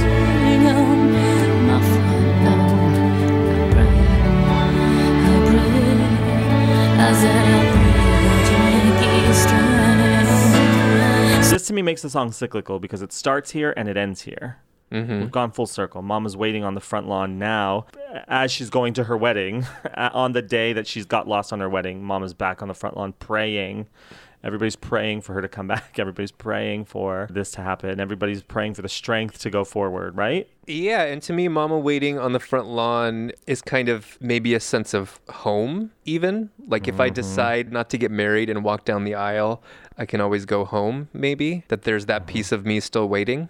Yeah, and there's almost narratively that link where it's like the police have come, they're looking for her, and she's gone back to her parents' house and she's not going to make it to the altar, and her mother's there waiting for her, and they just pray. And I like the repetition of the word pray. I pray, I pray, I pray. It's like a mantra, or like she really needs that strength and it's not coming easy. It is, and the music builds at that point, and it's really like Yeah. an inv- invocation. Like she's mm-hmm. actually calling on that strength in that moment.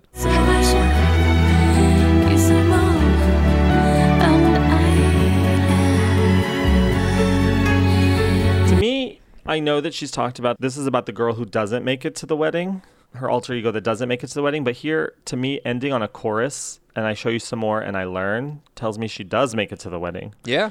Like that's where we end. She she's back to me in the wedding vows at the altar, ready to get married. I would agree with that. I feel like both things are happening simultaneously. Like she's exploring both timelines. The version of herself that kind of fractured off and didn't show up at the wedding, but she's also actually processing her very real life experience in the song. Mm-hmm. So, And to me, that also is like a moment in time, which I love when you blink and a million hours happen within that blink of an eye. Like it seems like she's walking, you know, I, the very first I pray for Jackie's strength where we she's taking the deep breath as the doors open for her to walk down the aisle. And then the first chorus, make me laugh, say you know what you want.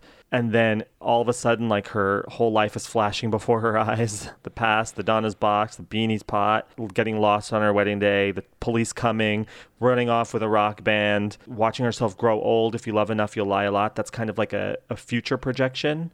Guess they didn't Camelot. I don't know. There's something about like being old. Like if you love enough, you'll lie a lot in the future. I don't know. There's something about an, a seasoned relationship in that line. And then now I pray, I pray, I pray for Jackie's strength, and then she's back at the altar, and it's like she's opened her eyes and she's still here. Yeah, I like that. Yeah, I, I like that too, and I agree with you that she's looking out into the future and again calling on that strength because in that moment she's aware of how much it's going to take to maintain a relationship, ideally through the rest of your life, and that there are going to be storms that come and difficult times that you have to weather together, and that it's not always going to be easy.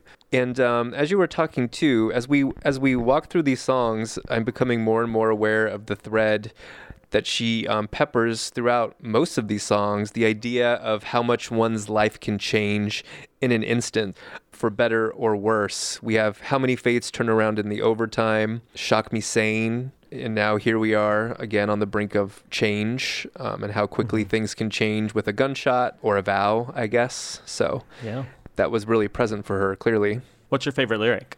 My favorite lyric, I'm going to have to go with You said we were the real thing, so I show you some more and I learn what black magic can do.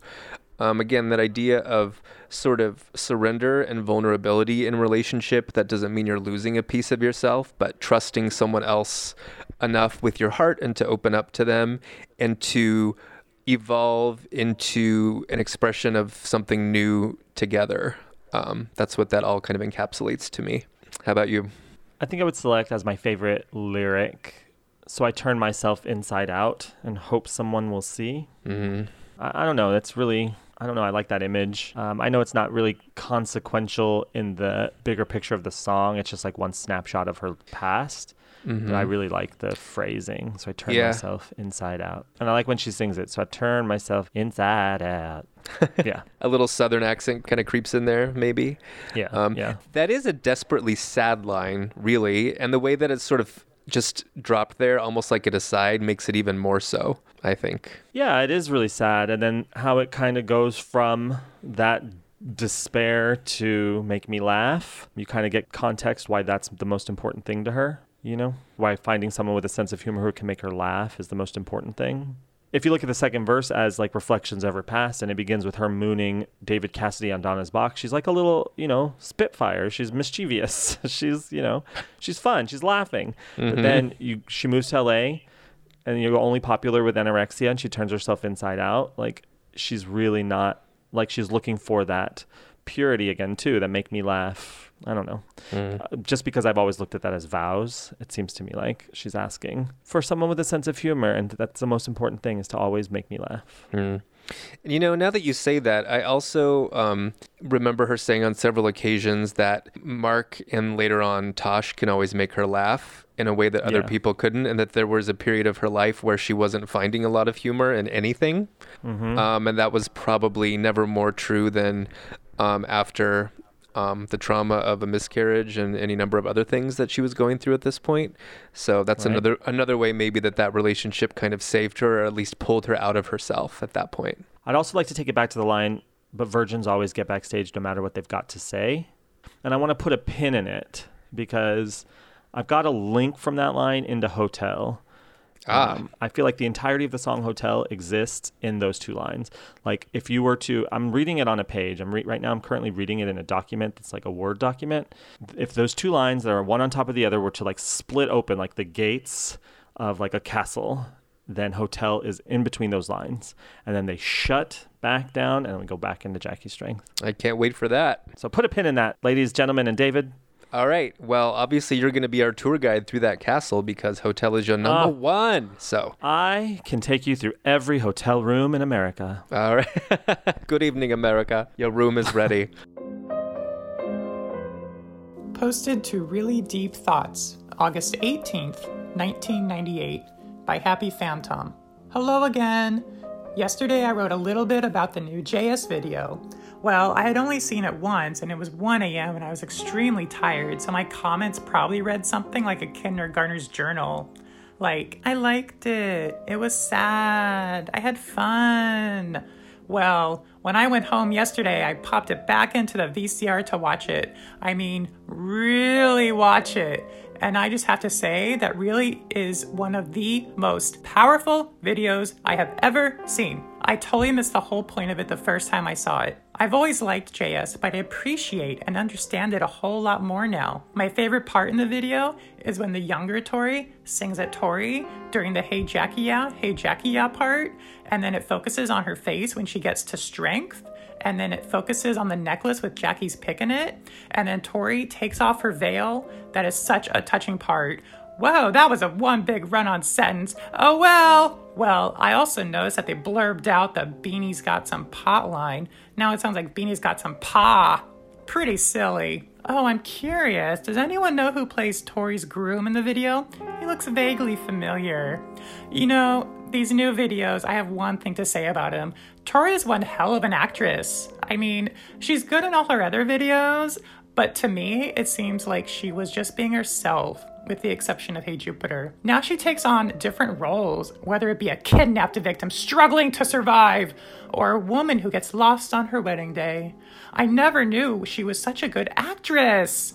The scene in the Spark video where she realizes that the freaky village of the damned kids aren't going to help her, when she gets that confused, what the fuck look on her face? Oh, that is so awesome. Tori kicks ass. Okay, I'm going to stop now because I'm getting all excited and I do not have time for a Tori video marathon tonight. Toriness, happy Phantom.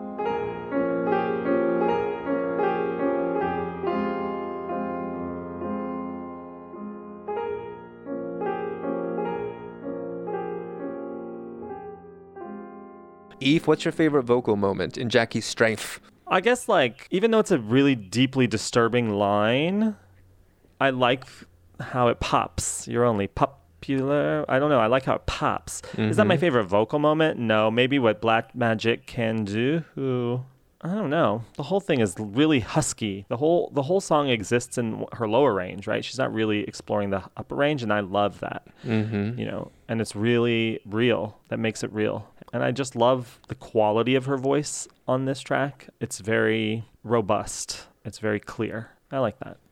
So I'm gonna pick the whole song. Okay. you weaseled your way out of another one by choosing the Mhm. entire song.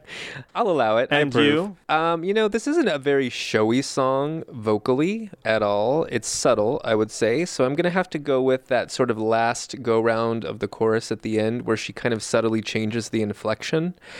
Yeah, Um, and that. to me, that's just enough to indicate that we're sort of in the present on the brink of that moment. And this is kind of like you said, the version of herself that does show up. To me, Mhm. just the Even way that she says it's the version who's not showing up. Right. But we got you, Tori. We got your number. um, to me, just the subtlety of that shift is enough to communicate that to me, and I love that. So I guess if I were to be forced into a corner and have to pick one, I like no matter what they gotta say. No man, I want the go. yeah.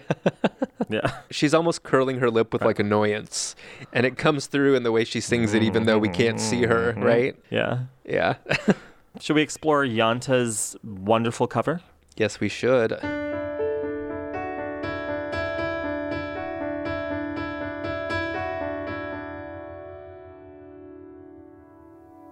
MJ야, MJ야. I could almost hear this intro being birthed from her cover of I'm on Fire. Like her kind of noodling around with the intro of that and sort of spinning off into what became Jackie. They're sort of similar to me.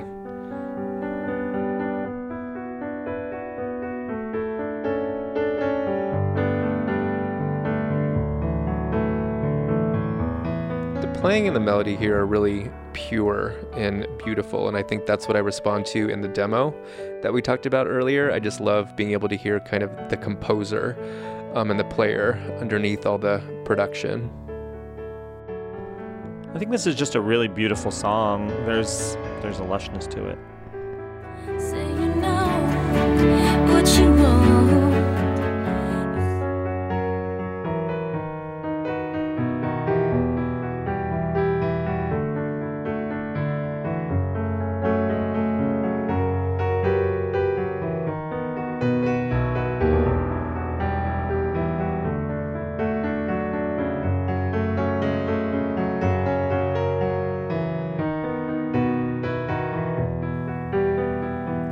Is a gorgeous chorus, isn't it? And it's sweeping, I would say. And, um, you know, we can indulge a little Tori speak here when she talks about sonic architecture and building a space with songs. I can almost, you know, picture us in this space and you turn a corner and there's this ballroom I wasn't expecting when we hit the chorus, this kind of sweeping, majestic space. I don't know. Yeah, there's like those bass notes that end the chorus that make it really just a thing. It's a Mhm. thing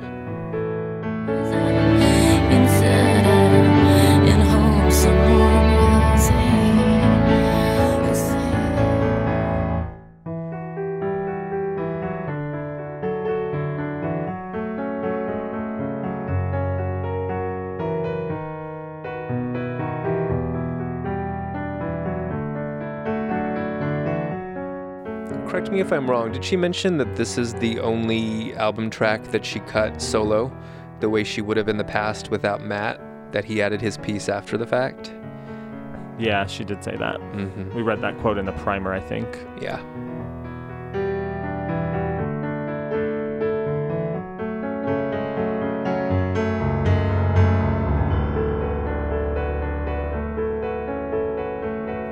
Do we think this was one of the last songs, if not the last song written for the album? Why?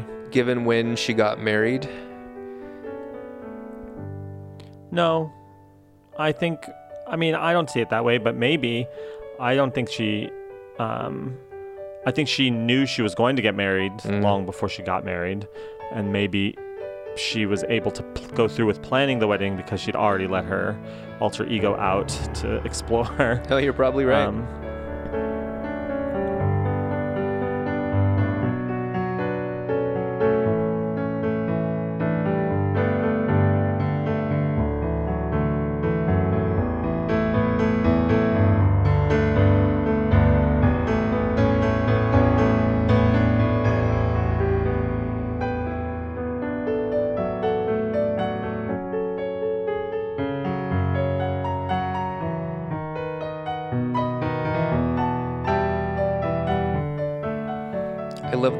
build, and you hear it musically too with the I pray, I pray, and there's almost like an exhalation here.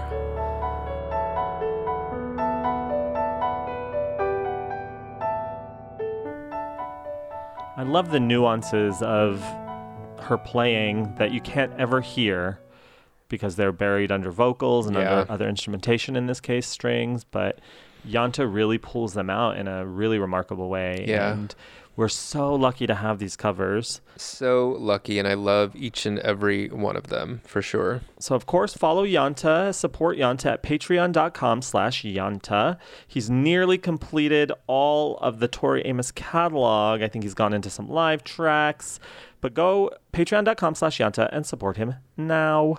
Does it make you feel a little bit better to know that Yanta is going back to perfect and recondition, if you will, um, some of his prior instrumental performances the same way we are with Little Earthquakes? Well, it's funny because when I talk to Paul Roy, Paul Roy's like, I don't understand what he's fixing because it sounds perfect to me both Yeah. times. So, Yeah.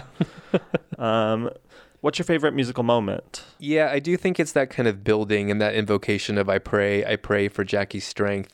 And then there's like a crest that really is the climax of the song, and the tide Mhm. sort of washes over you there with that third that third chorus and it sort of shifts Mhm. there. I think that's really I'll say subtle but also powerful or powerful in its subtlety. How about you? What's your favorite musical moment?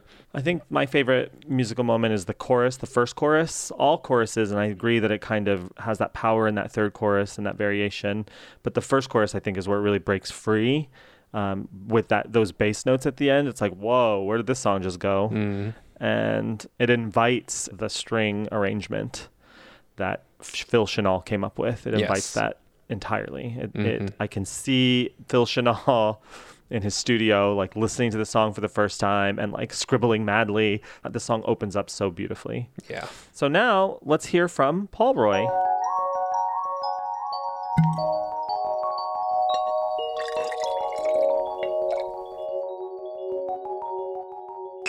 I remember being in my teen years and Jackie's Strength was like number one on my local radio station for really yeah Where did you live? Detroit. Okay. Like it's a market. Detroit's a good market. So they did this battle. So it was always like they played one song against another song and then the song that won got played again the next night with another song and it was like 30 days that Jackie's Strength was the winner.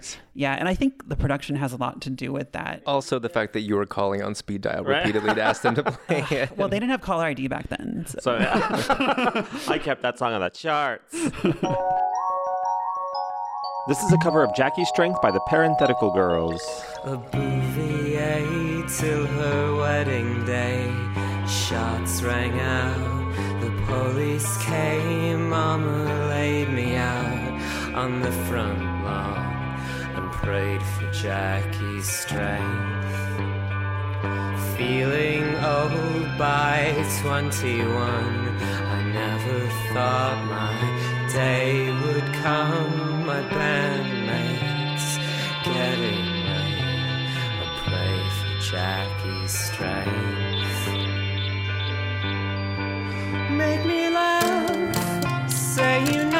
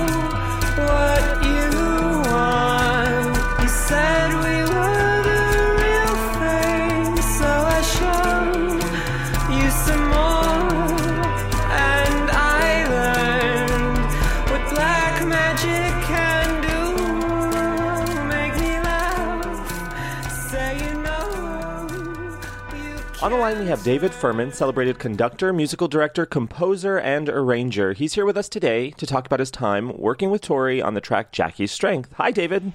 Hi there. How are you? I'm very well. Uh, Well, yes, no, I'm very well. We're surrounded, as you know, by COVID, but we're all keeping safe here and hoping that we'll get through it. Good. Glad to hear it. Um, first of all, I'm seeing here on your wiki page. First of all, you have a wiki page, and second, I'm seeing that you conducted original West End productions of Jesus Christ Superstar, Evita, and my favorite, Phantom of the Opera. And you also did uh, world premiere performances of Frozen live in concert. Uh, can you please Yep. tell our listeners how you discovered your own musical talent and how you decided to pursue music as a career?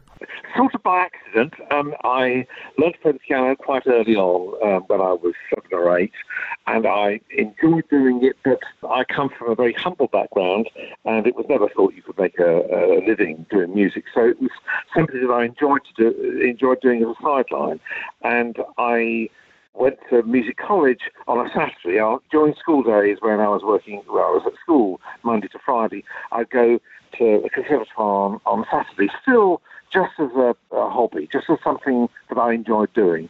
And that really went through the first two years of university. I went to Cambridge University, and the degree there is you, you do a three-year course, and the degree is split between the first two years with one subject, and then you can change subject after those two years. So I read English for the first two years and changed to music in the last year. And it was that change to music that was when I I realised at the end of two years at university, English I enjoy, and I, I could be a teacher, and my parents would be very happy with that. But I thought actually music is my passion. So that's when I that's when I decided to be a musician. Great, you pursued your passion. Yes. So it's 1998. It's 22 years ago. Where are you in your career when you begin working on Jackie's Strength? Can you lead us up to the moment of the recording? Sure. Um, the call came through actually the leads of the Sinfonia of London, who are the little orchestra that came to record Jackie Strength. Um, the organizer, the manager of that orchestra, a fellow called Peter Willison, who I knew well and I'd worked with him many times. And he said, you know, um, would you like to come down to I think she's listed, Torres, that, that she lives in Cornwall. I remember we went down to Devon. They're both um, counties in the extreme west of uh, and the southwest of uh, England. And my memory is that we all went down by train and were met and were taken to what seemed to us like a, a sort of farmhouse or a, a farm estate Yeah. um, in the middle of the country, which was, you know, and, into this um, almost a living room. Um, and, and that's where we were going to record. And I I must tell you, actually, I must tell your listeners that the most important thing that I can remember about it was how lovely it was, how lovely Tori was, how we were made so very welcome, how we were treated with enormous, well, it sounds a bit old fashioned, but respect. Um, and that is not always the case in show business. No, I mean, we are providing a service, and we're being paid for that service, and so it's, it's not unknown for people to just be wheeled in and, and say, right, do it, go away again. No, we were made to feel uh, at home, and we were given lunch. It was a wonderful um, hand-cooked lunch of all sorts of lovely vegetarian things in the midst of the sessions. So I've got very happy memories of it. That's so great to hear. So you were among the first people to record in the new Martian Studios when they were building it.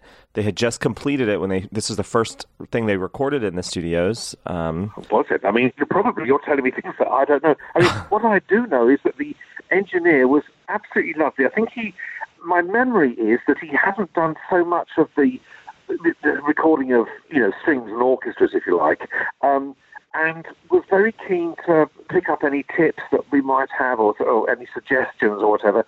And he and Tori seemed very close, and I understood later they got married. So Yeah, you know, yeah. he was very happy. You know.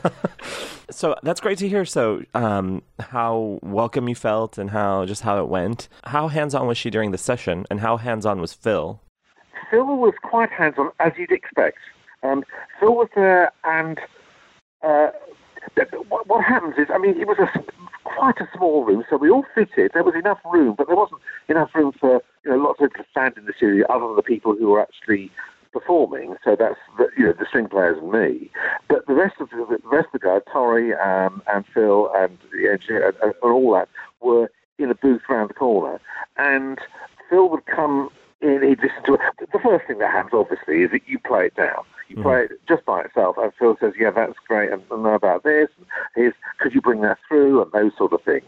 And then you, then off he goes, and you run it with the track, and he'll be hearing stuff that you're only half hearing. You know, you, your job is to, my job is to deliver Phil's writing for the strings mm. as clearly and as beautifully as I possibly can. And his job, along with Tori, is to say, is it doing what she and we want the whole track to do? And do we want to make a, any amendments and all that sort of thing, you know? Great. How long was the session? Um, well, we were there all day. I mean, uh, you know, it's quite a few years ago, but my guess would be that we probably arrived there about 11 in the morning and we probably left about four or five, that sort of time. Because by train, it's, I was thinking three hours, maybe a bit more than that, from London to that neck of the woods, and then you've got another, you know, 20 minutes or so in a bus or a van or whatever to go actually to the house. Mm-hmm. That sounds so. That sounds lovely. It sounds like a lovely day. It was, believe me, it, it was. I mean, that's the thing that I remember most clearly. I could, you know, we're all of a great age, at least I'm of a great age, and what one tends to remember are the very happy days and the really irritating days. Yeah. and then there's a lot of grey days between those two. Yeah. And with Tori, it was a very, very happy day. We all went home on the train feeling valued and feeling that we contributed. And those things are things that you know, that's what we're here to do. That's what, well, that's mm-hmm. what everybody's here to do, but that's what musicians are here to do. Mm-hmm. They're here to express themselves and bring imagination and lift something and, and contribute something. And in this instance, we felt we had, and it has been recognised, and we we went home happy. That's so great to hear. You did bring incredible value to the album as a whole. It's the only song on the album with strings, and so it really stands out. It's a beautiful track. Have you listened to the song recently? Yeah, I, I put it on yesterday, and it's really lovely, and, and the lyrics are really interesting because, I mean, of course, when we're recording, we're not really hearing the lyrics, but that they're way back in the mix. Do you know what I mean? Yeah. Because at the moment of recording, the concentration is on our contribution. Right. Um, and so you don't really hear the whole thing until much later. I, I listened to it yesterday. I thought, oh, it's, it's really lovely. And the lyrics are so interesting. She's a very, very clever and individual and idiomatic writer. I've got mm-hmm. great respect for her. Yeah, I mean, it's a great song, and I think the strings contribute so much. They have this driving rhythm, they contribute this energy to the song that it's great. Yes, yes. And the thing is that strings are often used, as you know, to just be a carpet, to just be a warm, wet Right. blanket around things. Right. And to actually give the song energy but not overwhelm it, and to give it tenderness but also energy. I mean, those are skills, and, and that's that's a tribute to and it's a tribute to Phil. Well said. DavidFirman.com. Thank you, David, so much for sharing your insights and your reflections with us today. It was lovely. Not at all. It was a very happy memory for me. Good luck with it. Great, thank you. Of course, that's just a small part of a longer interview. To hear the whole interview, head over to patreon.com slash songs of Tori Amos, where you'll have immediate access to that and a whole lot of other interviews. Hi, Michael. We're excited to have you back. We're almost at the halfway point. Yeah, fuck. What about Jackie's strength gives you the most strength? Is a particular kind of writing, not just writing from Tori, but uh, just kind of writing in general, which I respect a lot, in which the historical is made personal, that we kind of make history into this kind of metaphor for personal experience. I think in like in a song like this, it adds not only like a lot of color and texture, but really some intellectual heft behind it. What three words would you use to describe how this song makes you feel? Um, nostalgic, humble, wise. If you were getting married today, where would your alter ego be waiting for you? I guess I think in Iceland, alone. Who in your life do you look to for the greatest strength? I find it in my sister. If you were the first lady, what would your first national initiative be? Um, make it illegal to profit off of energy. Ban oil. I'd be really militant about it. Like I'd be kind of, I'd be kind of like crazy. Does the White House have a balcony? Like I'd want to be on the balcony, kind of shouting about plastics in like a really snatched look. What's your favorite flavor of Slurpee? I've never had one. Did you hear about my first husband? No, never met him. Yeah, we were happy for 27 years and then we met. That sounds about right. I wouldn't put it past you. Would you rather be a bridesmaid getting laid or a virgin going backstage? I think, I mean, yeah, I, I'm going to be the um, bridesmaid getting laid, you know? I don't need that baggage. Where is the best place in the whole wide world to roll around in a wedding dress? Oh, I think it has to be on kind of your childhood front lawn to, to tie it to the song in some distant way. Who is your style icon and how? My style icon? It's really Bjork. She's never worn the same thing twice and is always changing. And I think this kind of current iteration with masks is uh, spectacular. Um, she's also, of course, is just like work. She really has the best eye in designers and that she knows kind of who to be working with at any time, whether this was McQueen in the late 90s or today. Iris Van Herpen does a lot of her dresses, and it's just uh, stunning. Where can people find you on Twitter? On Twitter, Michael Carly. Thanks, Michael. We'll talk to you for Iieee. okay, thanks. Can't wait. Yay. I think that the casting of this was key. This is where James Brown, the director, really crawled into every line of the song. And he wanted to bring the story of the song to life. The idea that this woman, let's call her Tori, that you see in this video is getting lost on her wedding day. From TV Gen online chat, August 5th, 1998. Do you want to read what Tori had to say about the video? I'm really happy with the videos for the new record. I spent a lot of time with the directors talking about the songs themselves, and then I let the directors take the ball and run with it. James Brown directed Spark and Jackie Strength. Jackie Strength is just being released now as we speak. It will be available on an enhanced CD coming out in the stores in a couple of weeks, and you should be able to see it on the box in a couple of weeks. Jackie's Strength is in black and white, and it's me on my wedding day getting lost, so it's kind of a parallel to my life, if that makes any sense. I'm in the back of a taxi in my wedding dress, not able to quite go through with it. I pass the boy I'm supposed to marry at the church, and I hide in the back of the cab like a wimp. Wimp. Wimp. But you can see I'm torn because my whole life is flashing in front of me, and I run into myself as a 13 year old girl, which took a lot of hair and makeup. And that 13 year old girl is reminding me that we had a dream, and the characters, the bride in the taxi, forgot. Even though I think she loves this boy, she didn't follow her heart. You know, she never took that trip to Australia. She never took that art class. She never followed up on her dreams. And she just can't get married and close the blinds. So it's very emotional, this video, because she does love him. I believe that. It's interesting to hear this quote and see her putting herself in the literal shoes of the girl who doesn't make it to the wedding Mhm. and living that possibility because I think that she's very happy probably in her relationship and thinking like there was a part of her that might not have let herself be this happy or make it to the wedding. It's interesting to just see her walk through that. From Aquarian Weekly, September 30th, 1998. They ask, Jackie Strength is the current single. Is there a video? And she says, Yeah, I'm really proud of this one. It's in black and white, and I'm in the back of a taxi in my wedding dress. Basically, I'm standing him up at the altar because my character just can't go through with it. Jackie Strength to me is tragic because it's two people who really do love each other. It's not that you don't love enough, but you're dying inside. I think more than anything, she really gets that she's a fantasy of who he wants her to be, and she knows she's never going to be it. She can't be what his fantasy is. I think a lot of men have that problem, Aquarian Weekly says to her, and she says, I think a lot of women have that problem too. Yeah, but I think a lot of men have a dream girl in their mind and then they take a woman and try to mold her into that image. To which Tori responds, then they hate it when they realize that she has insecurities and maybe she is needy in certain areas and it just becomes a big turnoff. So they move on to the next one. They have this idea of what their goddess is instead of understanding that they have frailties.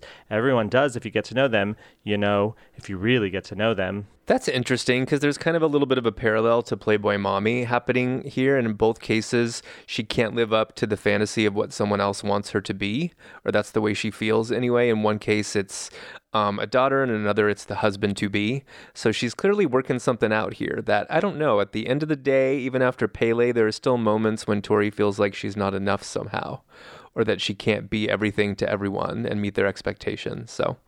This was from a posting on RMTA by Marcus Lambert, also about the video. And he says, I almost died this morning. My grandma in England, I moved to the US in 1993, don't get it twisted, apparently just found out that I like Tori Amos. And she told my sister that they had received the letter earlier in the year telling them a production crew would be coming to film Jackie's Strength video on their street. The street is called Wansdyke Drive and is located in Calne, Wiltshire. Anyway, apparently, Tori thought the street looked like the typical American street. They parked American cars and such in the driveways, etc. I knew the houses looked familiar. I can't believe I didn't notice this before. I mean, I grew up on this street. The housing establishment is called Curzon Park, and mostly older people live there. I just wonder how Tori found out about it. Callan is quite a small town, and the street's even smaller. I mean, how coincidental is this? I wish I had been there. Tori filming her video on the street I grew up on, and I thought it was boring. Oh, the shame. I shall never live this down. My sister said that my grandma had no idea who Tori Amos was. Can you believe it? So she didn't take any pictures. Sob. Sob. Thanks for nothing, Grandma. Yeah, I love this because, you know, any other production, when they're shooting in a neighborhood, you might get a notice, something posted. Not here. They're like, this is a Tori Amos video. It is called Jackie Strength, and Tori's call time is 7 a.m. if you want to meet her. No, in LA, they, at least I don't know about Calne, Wiltshire, but in LA, they post exactly what's filming. so it's part of the law. So, should we bring in our special guest? Yes. He's been sitting here waiting patiently for us to acknowledge him. Hi, Douglas. Hey. Hi, Douglas. How's it going? Welcome to our show. Douglas is a supporter and friend, friend for many years, and a supporter of our podcast. And he's listed Jackie's Strength as his favorite video. Mm. Tell us more, Douglas. Um, it's such a beautiful video. I I mean, she's beautiful in all the videos, but I mean, the whole black and white thing helps it. You know, it's just a well-made video. It's I, not that the other ones aren't great. This one just kind of stands out. Before we interview James Brown, the director of Douglas's favorite video, we're going to do a commentary track on it, just so that we're all on the same page before we get to James. Sound good? Sounds great. This is from Tori Stories, which is her take on the videos. It was a promo booklet from 1998 when the when the VHS came out, right, David? Yep, I believe so. Uh huh. She says, Sometimes I fall into the videos like a haven, a welcome escape from my real life character and the dynamics that surround her, quote unquote. Another instance of distancing herself from Tori. Yeah. Jackie was one of those times where I could put whatever somewhere. I could ride around in this taxi for hours as a pickup truck with a camera on the back of it followed and followed me as a truant bride. The mythic references for brides are endless. James again was at the helm with Miss Karen always near. Since Under the Pink, Karen has worked with all the directors on casting, which is a reflection of the music. Jackie was in an on location shoot, as was Spark, Jupiter, Tallulah, God, Past the Mission, China. I always have a picnic hidden in one of my bags. Back to Jackie. I love how she gets distracted. She's like writing this. Back to Jackie. Did somebody here to talk say about. picnic? this video was tricky because it was close to the bone, having only been married for two and a half months. Karen and I would talk about how she, the girl in Jackie, the bride, and Jackie was a parallel on some plane somewhere who had made different choices in her life. A medicine woman told me once that alternative dimensions existed where a different you, a different me, play out choices we could have made. The girl in Jackie is an artist of some kind, but it ain't never gonna happen to Miss Karen. As she and I went back and forth over this alternate reality, we rebuilt my life with the help of LL, fondly called Double L, who was referenced in that book, The Top 100 Psychics. anyway, anyway, with LL's help, I rebuilt her psyche. I should say my psyche. We know what she ate. I knew she drew with pastels. I knew I was never going to make it to the church that day. It's not that she didn't love him. They've been together since they were kids. Pour me some more wine, Karen. It's just about a promise she had made to herself a long time ago. When James called me for the 17th time that day, 17th time? this is going off the rails. Maybe get your thoughts together and just make the one call. When James called me for the 17th time that day and said, I've got it. As you go through your old neighborhood interspersed with President Past, you finally run into young Tori. We started to talk about casting, and Karen convinced us, with the help of Leslie, of course, that we could pull off young Tori. Having to face my younger self was pretty wild, her position being very clear. We had a vision you've become numb. We may never succeed, but you never even tried. So the answer is no. I don't know if she ever eventually marries her childhood love, but she doesn't that day.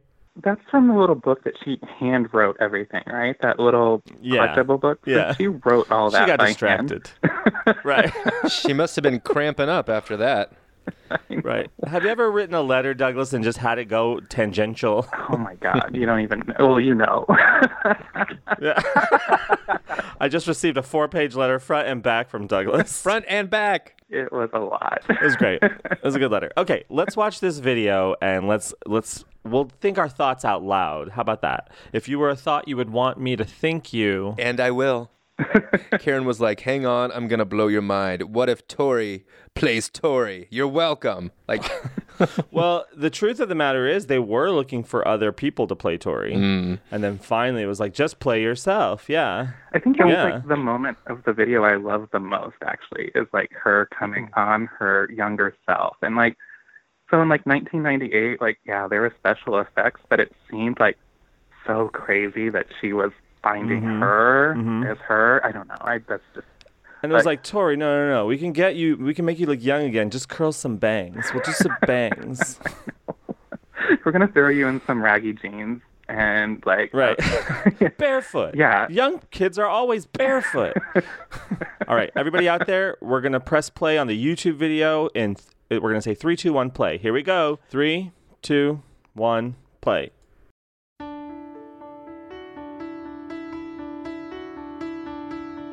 Ah, That footage is amazing. Oh. it just really highlights on how Jackie was such a fashion icon and an icon for like a lot of people of that time. And I think it blends pretty seamlessly with the footage they shot. Ooh, they did do a good job with that makeup. Tori looks really young there. She does look a, like a little young Tori if you remember the pictures of her at the piano. From all these years? Yeah, no, that really does Yeah. look like her. I wondered if it was like one of her nieces that they just put in there, but I doubt it. It's probably just someone else. And I love the Americana neighborhood that they picked for this. It's very reminiscent of like where she would have grown up and been a child. I think that represents the for her for Tori in her life. That must represent the like Washington men and their that she would play to in the piano bars. You know. Mm-hmm. Well, and kind of looks like Donald Trump. So, yeah. First of all, she looks gorgeous, and I love the way she's like hiding out in that car. It's all about the lips. She's not messing around with that veil, I can tell you that. There's that tattoo of the groom that then comes back later. So one thing about this video you'll pick up on is that doors are a big thing. Like the lady right now is trying to open up the door. And on the flip side, you have there the groom jumping out a window. Is he revving the Triumph's engine right then? Yeah. He's def he's definitely a Mark stand-in, right? With the hair pulled back in the ponytail and the motorcycle and everything. Oh yeah, definitely. I think she looks so great in this video. I think the black and white really just is wonderful for her hair and her makeup and that veil. And I don't know, there's something great about her look here. It's totally iconic. Yeah, that veil is all up over her face. I hadn't seen that before. And here comes another door scene.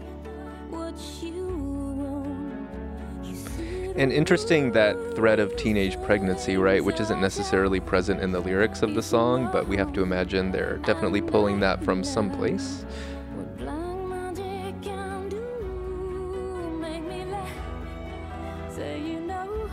So with that, then you also have their people are either inside their houses looking out the windows. Oh yeah. It feels almost like the whole town is waiting for her to get to that wedding. Yeah. Right? Yeah. It's like they're all kind of watching her go by. Mhm.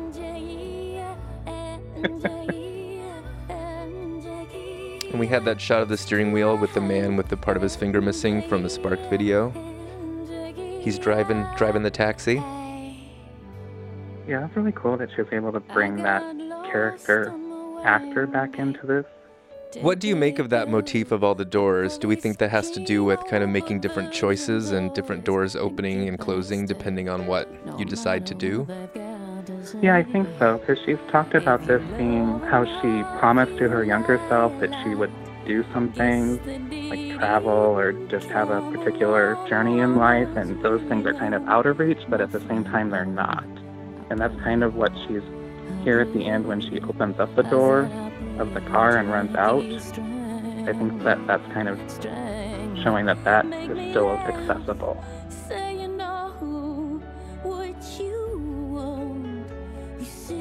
You think like she did the barefoot running, Like, or did they have a stand-in doing the No, that was barefoot definitely running? her. I recognize those ankles from Raspberry Swirl.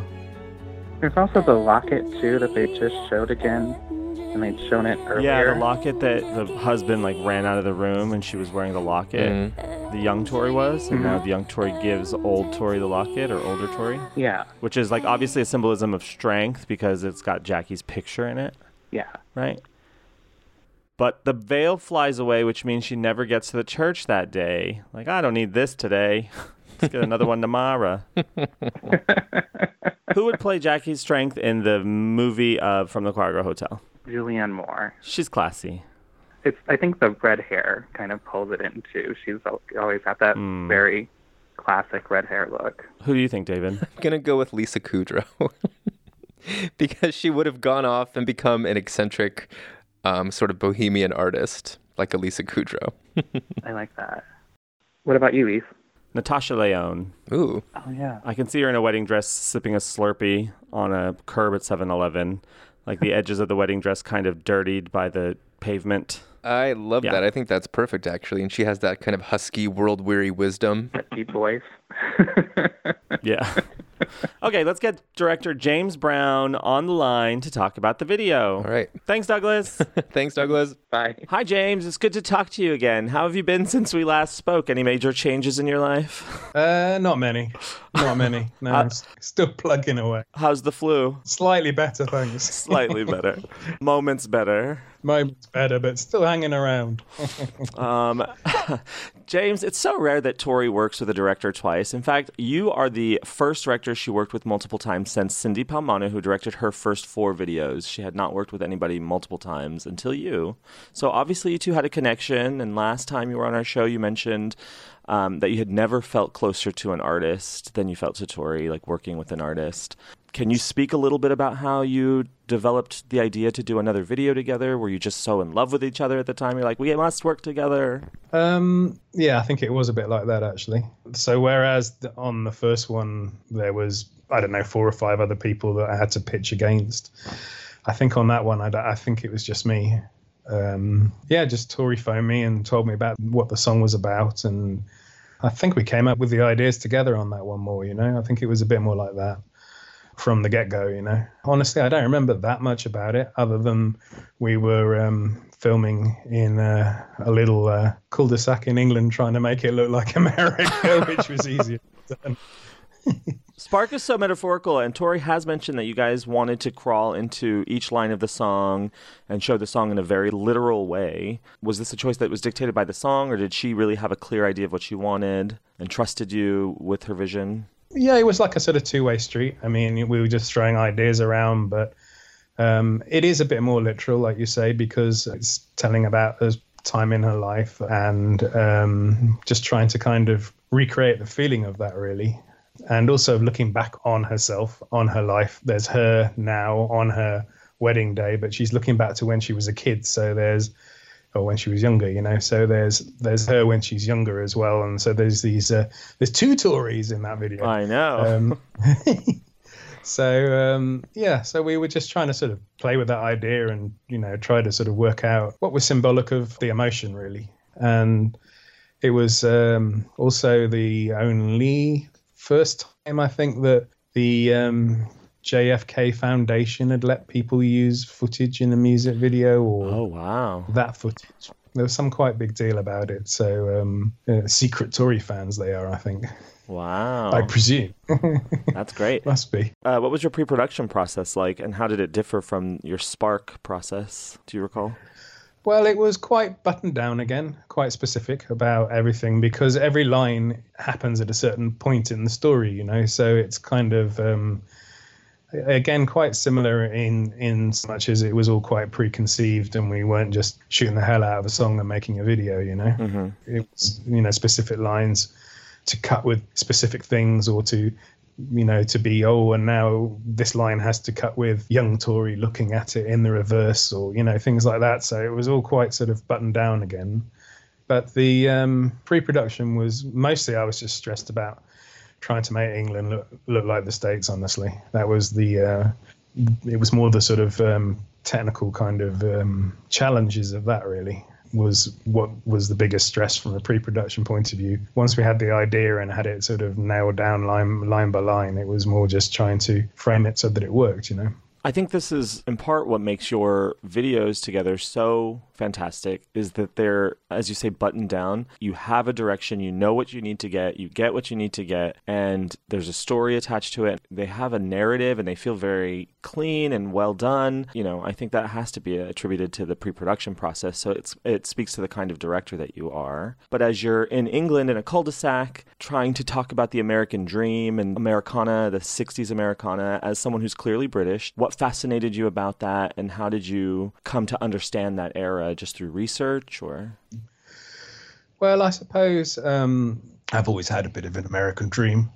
Oh, wow. myself. So uh, it was uh, something of a labour of love as well, I suppose. But um, yeah, I mean, I luckily I had Tori to sort Right. of fall back on because I didn't really obviously feel that well qualified to speak on that, you know. But uh, I just put my heart and soul into it and just tried, you know. I mean, it wasn't hard to understand what she was saying and and and the emotion of it and terrible things that that happened to JFK and things I think well obviously affected the world. So you know, I think everybody can feel that, you know.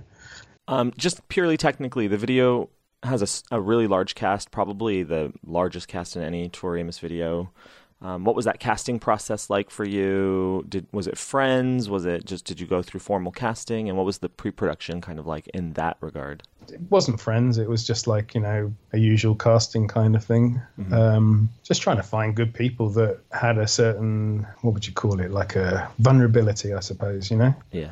was really what we were after, and just trying to um, build layers of you know of the time really and just try to think what what those layers would be you know and um, obviously it's all through sort of eyes sort of female eyes as well which is um, so trying to put myself in in that um, mindscape as well um, was I wouldn't say a challenge, but one of the you know one of one of the things we had to do. Just try to express a lot of it, also with the black and white of the film. You know, the time scale that it's set in, the time frame that it's set in.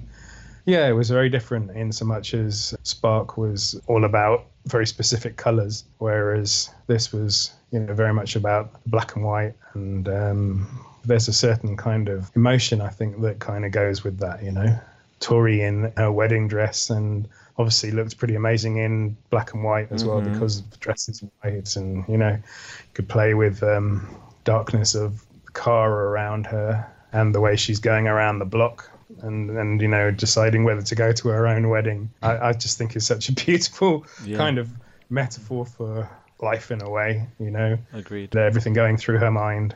Uh, I'm dying to ask you the in the casting process. So we all look at that video. I mean, she does look amazing in black and white, and that just whole that whole video is beautiful. But looking at the groom in particular, when she passes the groom going towards the church, and she kind of ducks down in the car. The groom in the video looks very similar to her own husband, how he looked at the time, Mark. And we were all curious to know if that was intentional, if you had a discussion about who's playing the groom and that he looked like Mark. Um, not specifically, although Tori was very much approved of the casting, and now you tell me that, maybe I know why. Yes. I don't think I ever met Mark. You know, I heard about him, but I, I I'd never actually met him. Yeah. So I think that was just coincidence. I just thought the guy was great, and uh, and she concurred uh, very enthusiastically, and now I know. Yes. um, you worked with Greg Copeland for both video shoots, and what's your process like working with the director of photography? How did you accomplish that split screen technique used, where old Tori, older Tori meets young Tori? Yeah, very simple ways of doing it because um, we didn't have a whole lot of cash for it, really, you know, and and it was 22 years ago, as you Mhm. reminded me. Mhm. so um, Greg and I were very close. We uh, worked together a lot for five or six or seven or eight years. You know, we uh, we worked together exclusively, really. So we had a very good sort of shorthand when it came to visual stuff, and you know, we kind of just broke it down, really, just put things together and took took some stills and had a look at those, you know, colors and I mean, well, you know, tones, I suppose, and just tried to work out, you know, a good simple way of doing it that would be believable and also cinematic. You know, it's not rocket science, but it was just all about being ahead of the game, really, I suppose, so that when we came to do it, we knew what we were doing. You know. I'm going to ask you the same question I asked you in our Spark conversation. When you look back at the video as a director, is there anything that you would change or wish you had more time to accomplish? Or just you're looking at it with a more critical eye than we are in terms of technically. Is there anything that you would change? Uh, yeah, I'd shoot it in the states, then my life would be a lot easier. Great answer. That's a great answer. Yeah. Most of it was what not to show, you know. Yeah. Or you know, you can't see because it looks too English, so you got to just focus in on on this bit of the set, you know. So it kind of made a lot of uh, choices for us, and whether it looks completely convincing, I'm not sure. But luckily, seeing as it's mostly in her mindscape, um, as most of her music is, I think, then um, we get away with a lot. I think. I think it's going to come as a surprise to most listeners that that was not shot in the United States. I think that you pulled I think that you pulled the wool over our eyes effectively. Really? Yeah. Oh, thanks, man. Yeah, I I was very surprised to learn that. Um, ladies and gentlemen, follow James Brown on Instagram at James Brown DP. Thank you so much for taking the time to give us the inside scoop, the behind the scenes. Thanks so much. Cheers. Bye. All our interviews from this and other episodes can be found in their unedited glory on our Patreon, patreon.com slash songs of Tori Amos. Head over there for exclusive content now. And here's a different kind of cover. This is Tori Amos featuring Roger Hearink as he harmonizes, and I think it's really beautiful.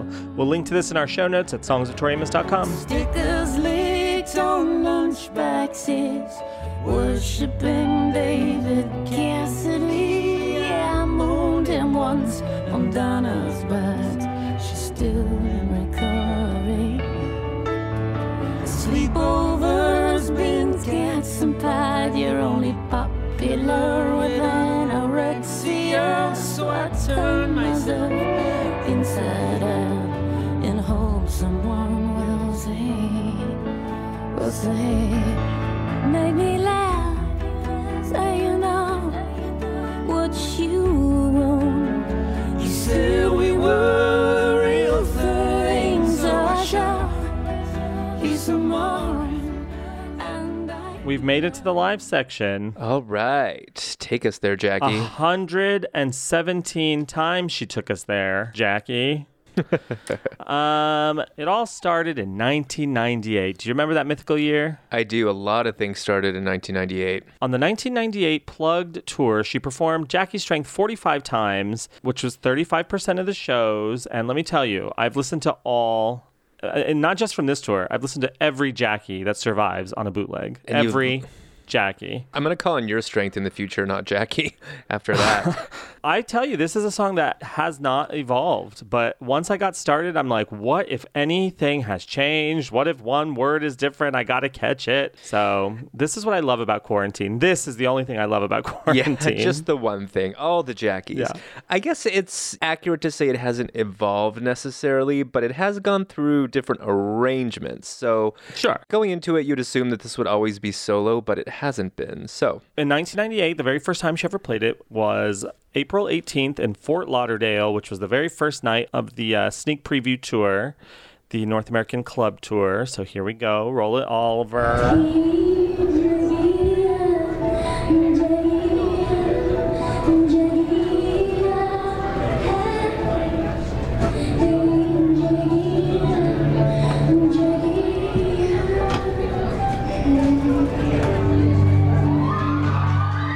Lot of promo appearances with Jackie in 1998. She performed it on Letterman. Do you remember that? I do, and I seem to remember she was really sick at the time. Yeah, she was a little sick here and on Conan a week later, but she hits a bum note right at the beginning, but she fakes it till she makes it. Like she adds another bum note and then another to make it look like there were no bum notes at all. That's how she intended it. I meant to do that. Tori Amos.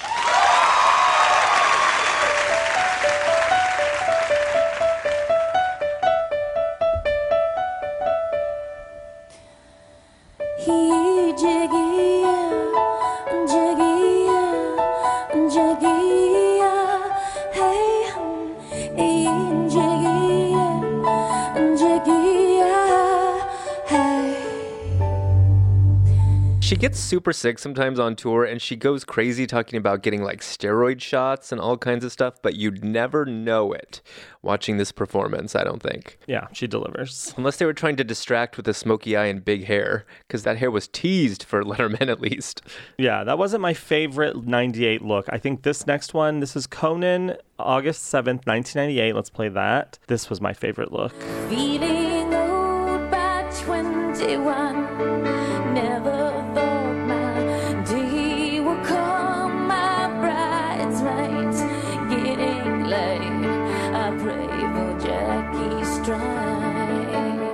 Long black sleeve shirt, black leather skirt, just natural beauty. Yes. Then on September 17th, she performed Jackie Strength on Leno with tight curls. It was like Annie up there.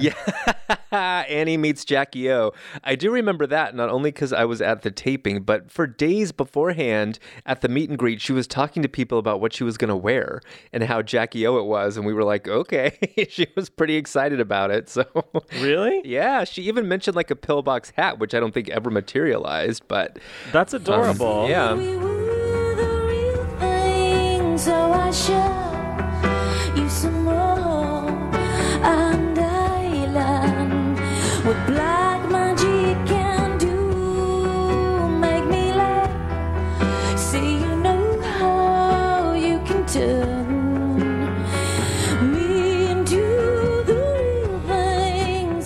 No, it would be years before she would perform in a hat. Right.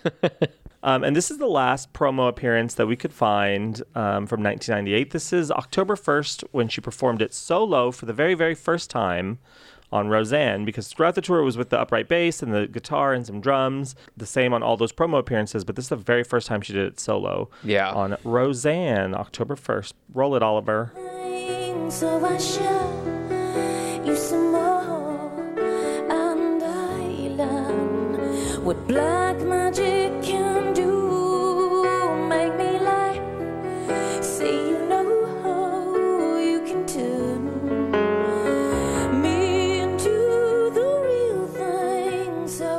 1999 thrust itself upon us. Let's play a little of this from WHFS, just passing through on August 25th, 1999. I had an experience this summer, like a lot of people around the world, Tori, where I woke up on a Saturday morning, went down, turned on the TV to learn about JFK Jr.'s flight going down. And the first thought I had, honestly, was, wow, next time I talk to Tori, I've got to ask her about this because I, I just immediately thought about Jackie's strength and the story about how your mom laid you down on the blanket and the inspiration for that song. Now, were you in England when Yeah. that happened? So, a couple of questions. How did you find out? Did your did your mom call you, or uh, No, and, um, and secondly, what was the reaction like from the British perspective? Well, okay, here we go. See, the thing is, I found out from Natalie, who works with us, her father had called West Coast time, and he'd been staying up all night. They're eight hours behind. So he had heard it really early on, because he stays up. He's he's like an insomniac. So he called and let us know, and we started to turn on um, European CNN, and there was coverage before a lot of America had woken up yet. And I actually called my mother and told her, woke her up. And um, she was in absolute shock, my mother, because in Georgetown, when my father was Methodist minister of Dumbarton, they lived on O Street, I think, next to one of the Kennedy sisters. So I think there's a strange tie that people have with them. Um, metaphorically, emotionally. And my mother wept on the phone, and it was just that she reminded me in 1963 when she put me down because she couldn't, you know, her heart had stopped. Well, this would seem like a pretty good place to segue into. Yeah. Um, Time for me to do my stuff, yeah. Tori Amos on Just Passing Through tonight, 99.1 HFS.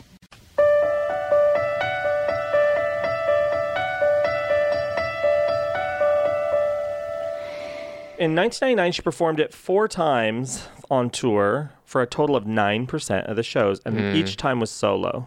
Yeah. Interesting that, you know, she would walk it back on the very next tour, barely a year later after playing with the band the entire time, that she decided to make it solo. Why do you think that is? Um, maybe it was one of those songs that means a lot to her that is kind of just between her and the audience, maybe, or Mhm. maybe it was just easier to play it solo than save the band for like the rocking songs. You know, this kind of fit into the same bracket that Putting the Damage On fits into because it's like the upright bass, pretty good year. Those songs that are beautiful with the upright bass, but she can easily accomplish solo. Yeah, I think you're right. And pretty much everything else that was arranged with the band on that tour got a Venusy, spacey makeover. Mhm. Um, so, Mhm. you know, that probably wouldn't have worked with Jackie if there was sort of atmospheric pews in the background. Jackie in Yeah. space. I don't know. Maybe it would have, but she opted not to do that. So we'll never know. September 16th, 1999, the very first time that she ever made a mess up in Jackie, Minneapolis.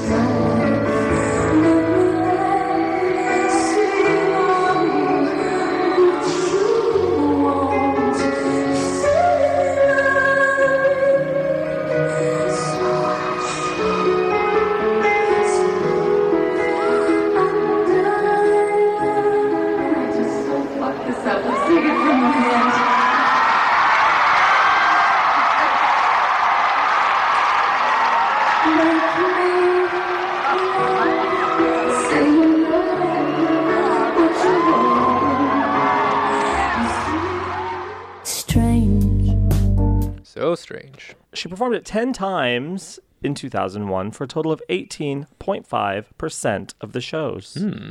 That's a relatively high percentage. Um, but it was a solo tour, so it makes sense to me that it might be a little more present at that point than it would have been otherwise. And given, you know, the atmosphere of the country post 9 11 at that point, maybe she was calling on Jackie's strength a little bit more than she would have otherwise. Maybe, yeah. Being at the post 9 11 tour, kind of healing the country. And that clip that we heard earlier from 99, where she talks about JFK Jr., like his plane going down. Mm. And then this. Um, yeah, it makes a little bit of sense. Here's Jackie Strength on October 17th, Grand Rapids, with a beautiful little intro. And it's the first time that I could tell she ever played around with the beginning. And it's because some comedian in the audience requested Baltimore.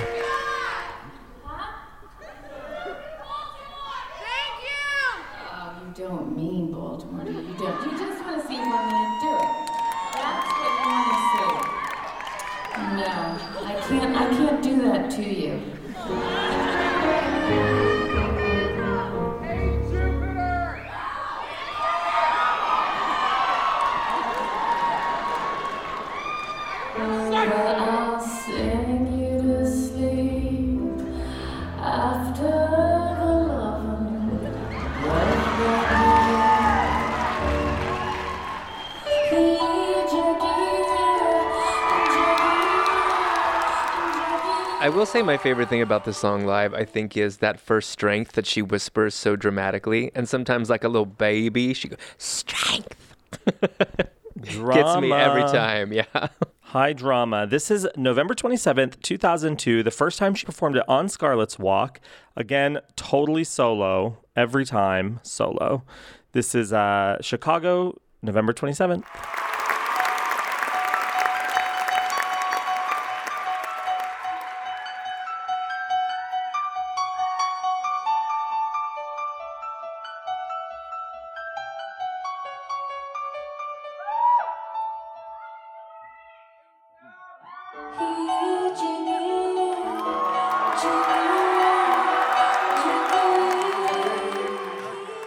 Now we're talking because I got a big one for you here. Are you ready? It's got to be big. Give it to me. April 23rd.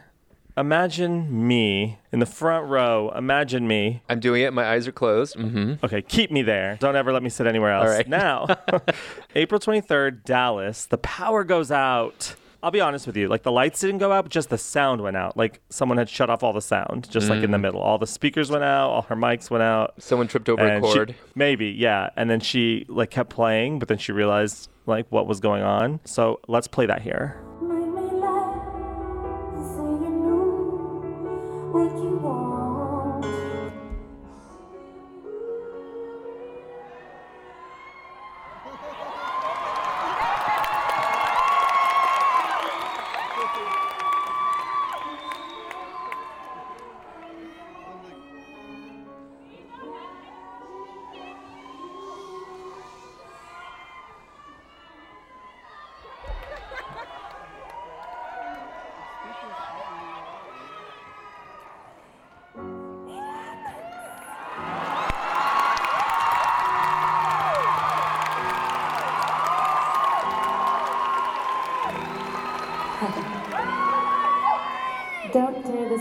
apart. I need to sleep with him later.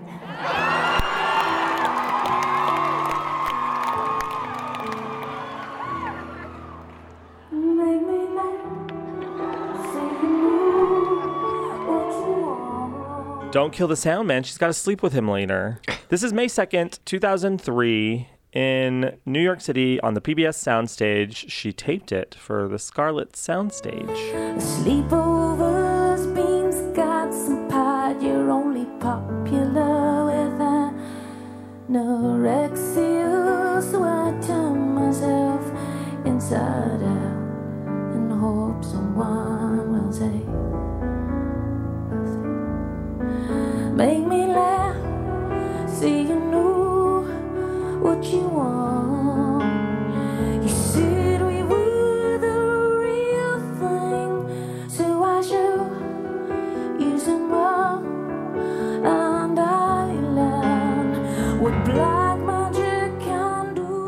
you want to hear an interesting factoid about Jackie Strength? Always. On the Scarlet's Walk tour, she performed Abraham, Martin, and John. You know that song? Yeah. She performed it five times, and each of those five times it was back to back with Jackie Strength. What do we make of that? I'm not familiar enough with that song to sort of make any assumptions about what that pairing means. How about you?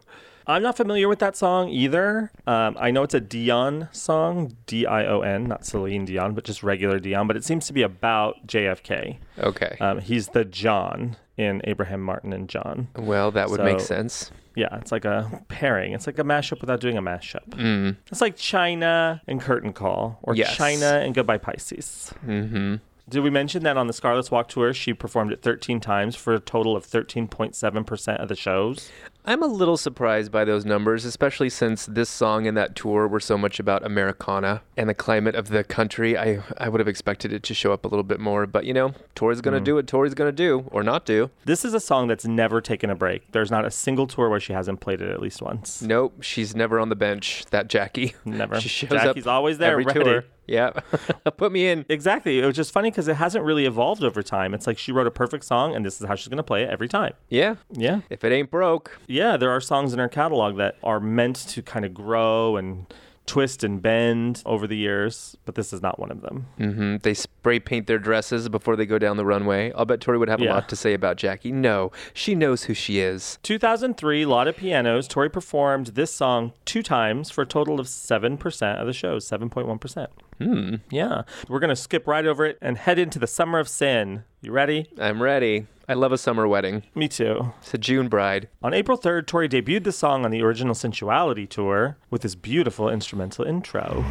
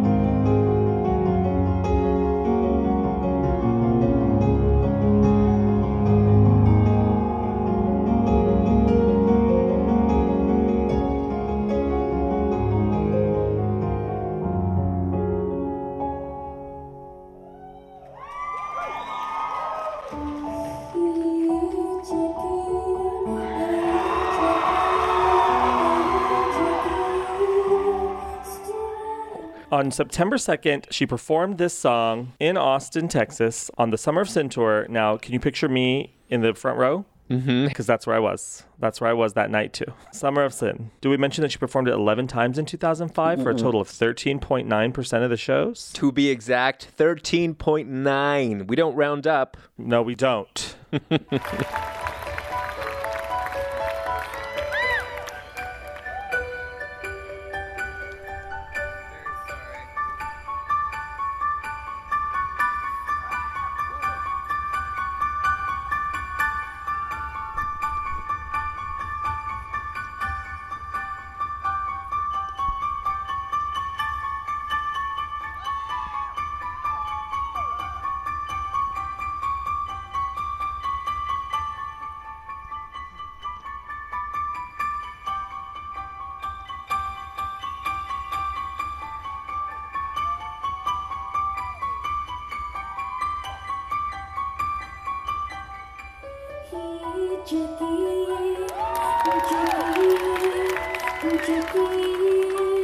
2007, Tori performed this song only four times for a total of 4.7% of the shows. And if you want to hear it, you got to go buy yourself one of the three legs and boots on which it appears. I hate when legs and boots come in odd numbers. It freaks me out. In fact, go buy all three of them. What's stopping you? We're all adults now. 2009 Sinful Attraction Tour. It was sinful and attractive. Mm, sure was. And it was. She performed it three times on this tour for a total of 4.9% of the shows. Mm-hmm. And here's a pre tour solo performance that I find absolutely stunning.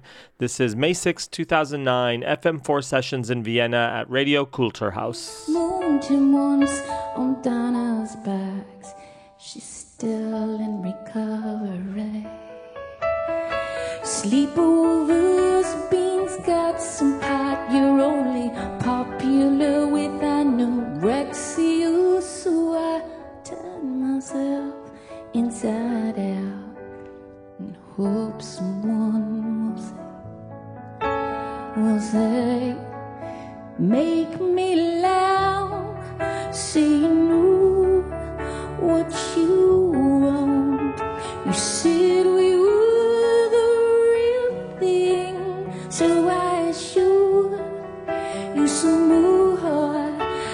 2010's Midwinter Summer Tour, she performed it one time for a total of 5% of the shows, and that was on October 8th, 2010, in Amsterdam, mm. which is, she performed it with the Metropole Orchestra, and she must have thought that she messed up the performance because she came back in the encores and did Jackie Strength again. So she technically performed it twice on this tour, but we only counted as once. No.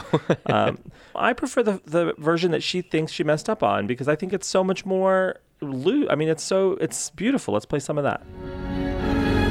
Stickers leaked on lunchboxes, worshipping David Cassidy. Yeah, I moved him once on Donna's box. She's still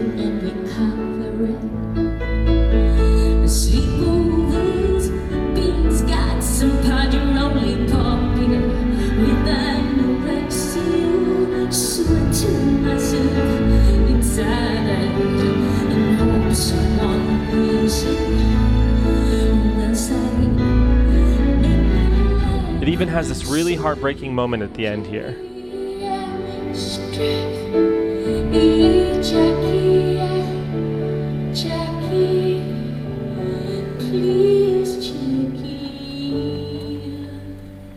You know, she's a perfectionist, an ant fucker. She's called herself that. And this was her first time ever playing with a full orchestra like that, right? Yeah. So I think she Yeah. came back out and redid a couple things, like Star of Wonder. Also, I think she did another take Yeah, of. and snow cherries from France. Too much cherry, if you ask me.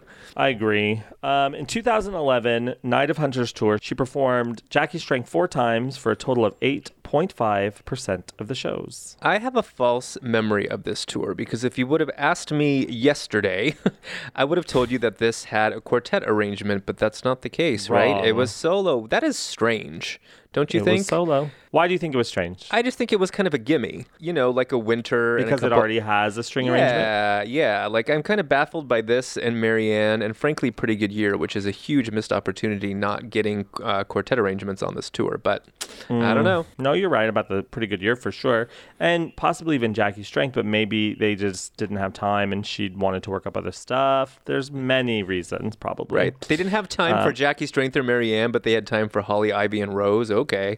Heck yeah. The Holly and the Ivy. no dissing Holly, Ivy, and Rose. Now, she must have been listening to you because in 2012 on the Gold Dust Tour, she performed it seven times. And you know how many, what percentage that is of the shows? 100? Yep, it's a 100%. Every single time. and I love the intro. And here she is performing it. Now, this is a slightly different arrangement that I'm going to play here because she performed it, you know, with the with the orchestras on the Gold Dust tour, and it was beautiful. It was always really sweeping and like lovely. It was perfect, right? Yep. But this arrangement, which was an NPR like live broadcast or web broadcast, was on October 5th, 2012, and she performed it with an octet. And I just think it's just so clean and so beautiful. And I would love this DVD.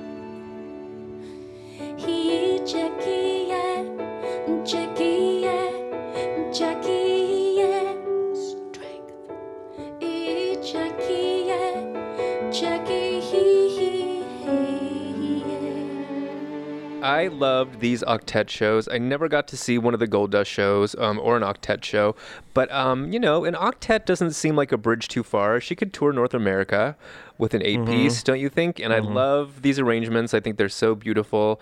And there's um, longer instrumental intros and kind of breaks during a lot of the songs too that kind of fill it in and make it really lush. Uh, Mhm. Do it again, Mhm. Tori. Do it again. Instead, in 2014, she went on the Unrepentant Geraldine's tour and performed this song eight times for a total of 10.7% of the shows.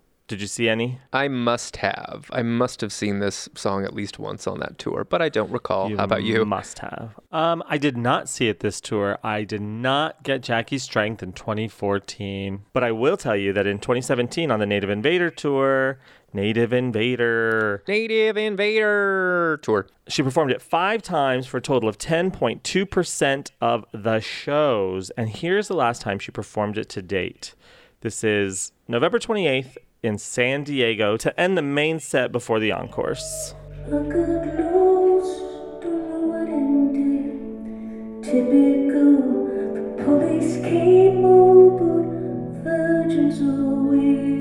get backstage, no matter what they've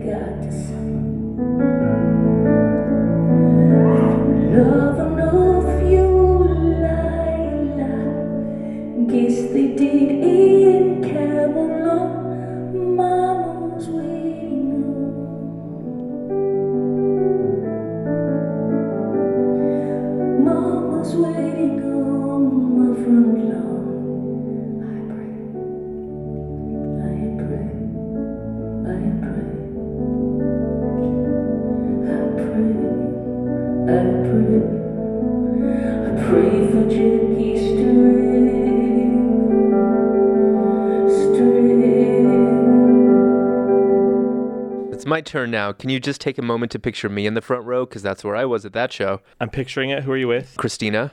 Christina Aguilera. Yes, exactly. Ex Tina Aguilera. She's a Oh huge. my God. She's a huge Tori fan. she loves Indian Summer. She lost her mind when that shit rolled out. Well, I'm glad you didn't introduce me to her because I'm a Britney fan. Uh, lines have been drawn. and that was the last time we heard the song. For now, it's definitely going to show up again. Yeah. Oh, yeah. You, she's never missed a tour? Can I ask you something as a Jackie scholar and research librarian? Sure. Were you able to pinpoint when the echo was added? Because it wasn't always there, particularly on the plug tour or those earlier performances. We didn't get Make Me Laugh, Make Me Laugh, Say You Know, Say You Know. it was just the once. The echo came later. Um, I believe that the echo comes at some point on the plug tour because there's one television performance, like I think it's Letterman, that doesn't have the echo, and then Conan that does, which is like a week later. Okay. So somewhere in there, summer of 98 would be my educated guess. Yes, that sounds right to me. And then that, for some reason, became the accepted kind of canon version of the song because even on studio reconditioned versions, like on Librarian, for example, it's added or at least Yeah, bumped way up yeah. where it wasn't noticeable on Choir Girl. So, It's like when we're Skyping and then I say, hello, David, and then my echo says, hello, David. yes, exactly.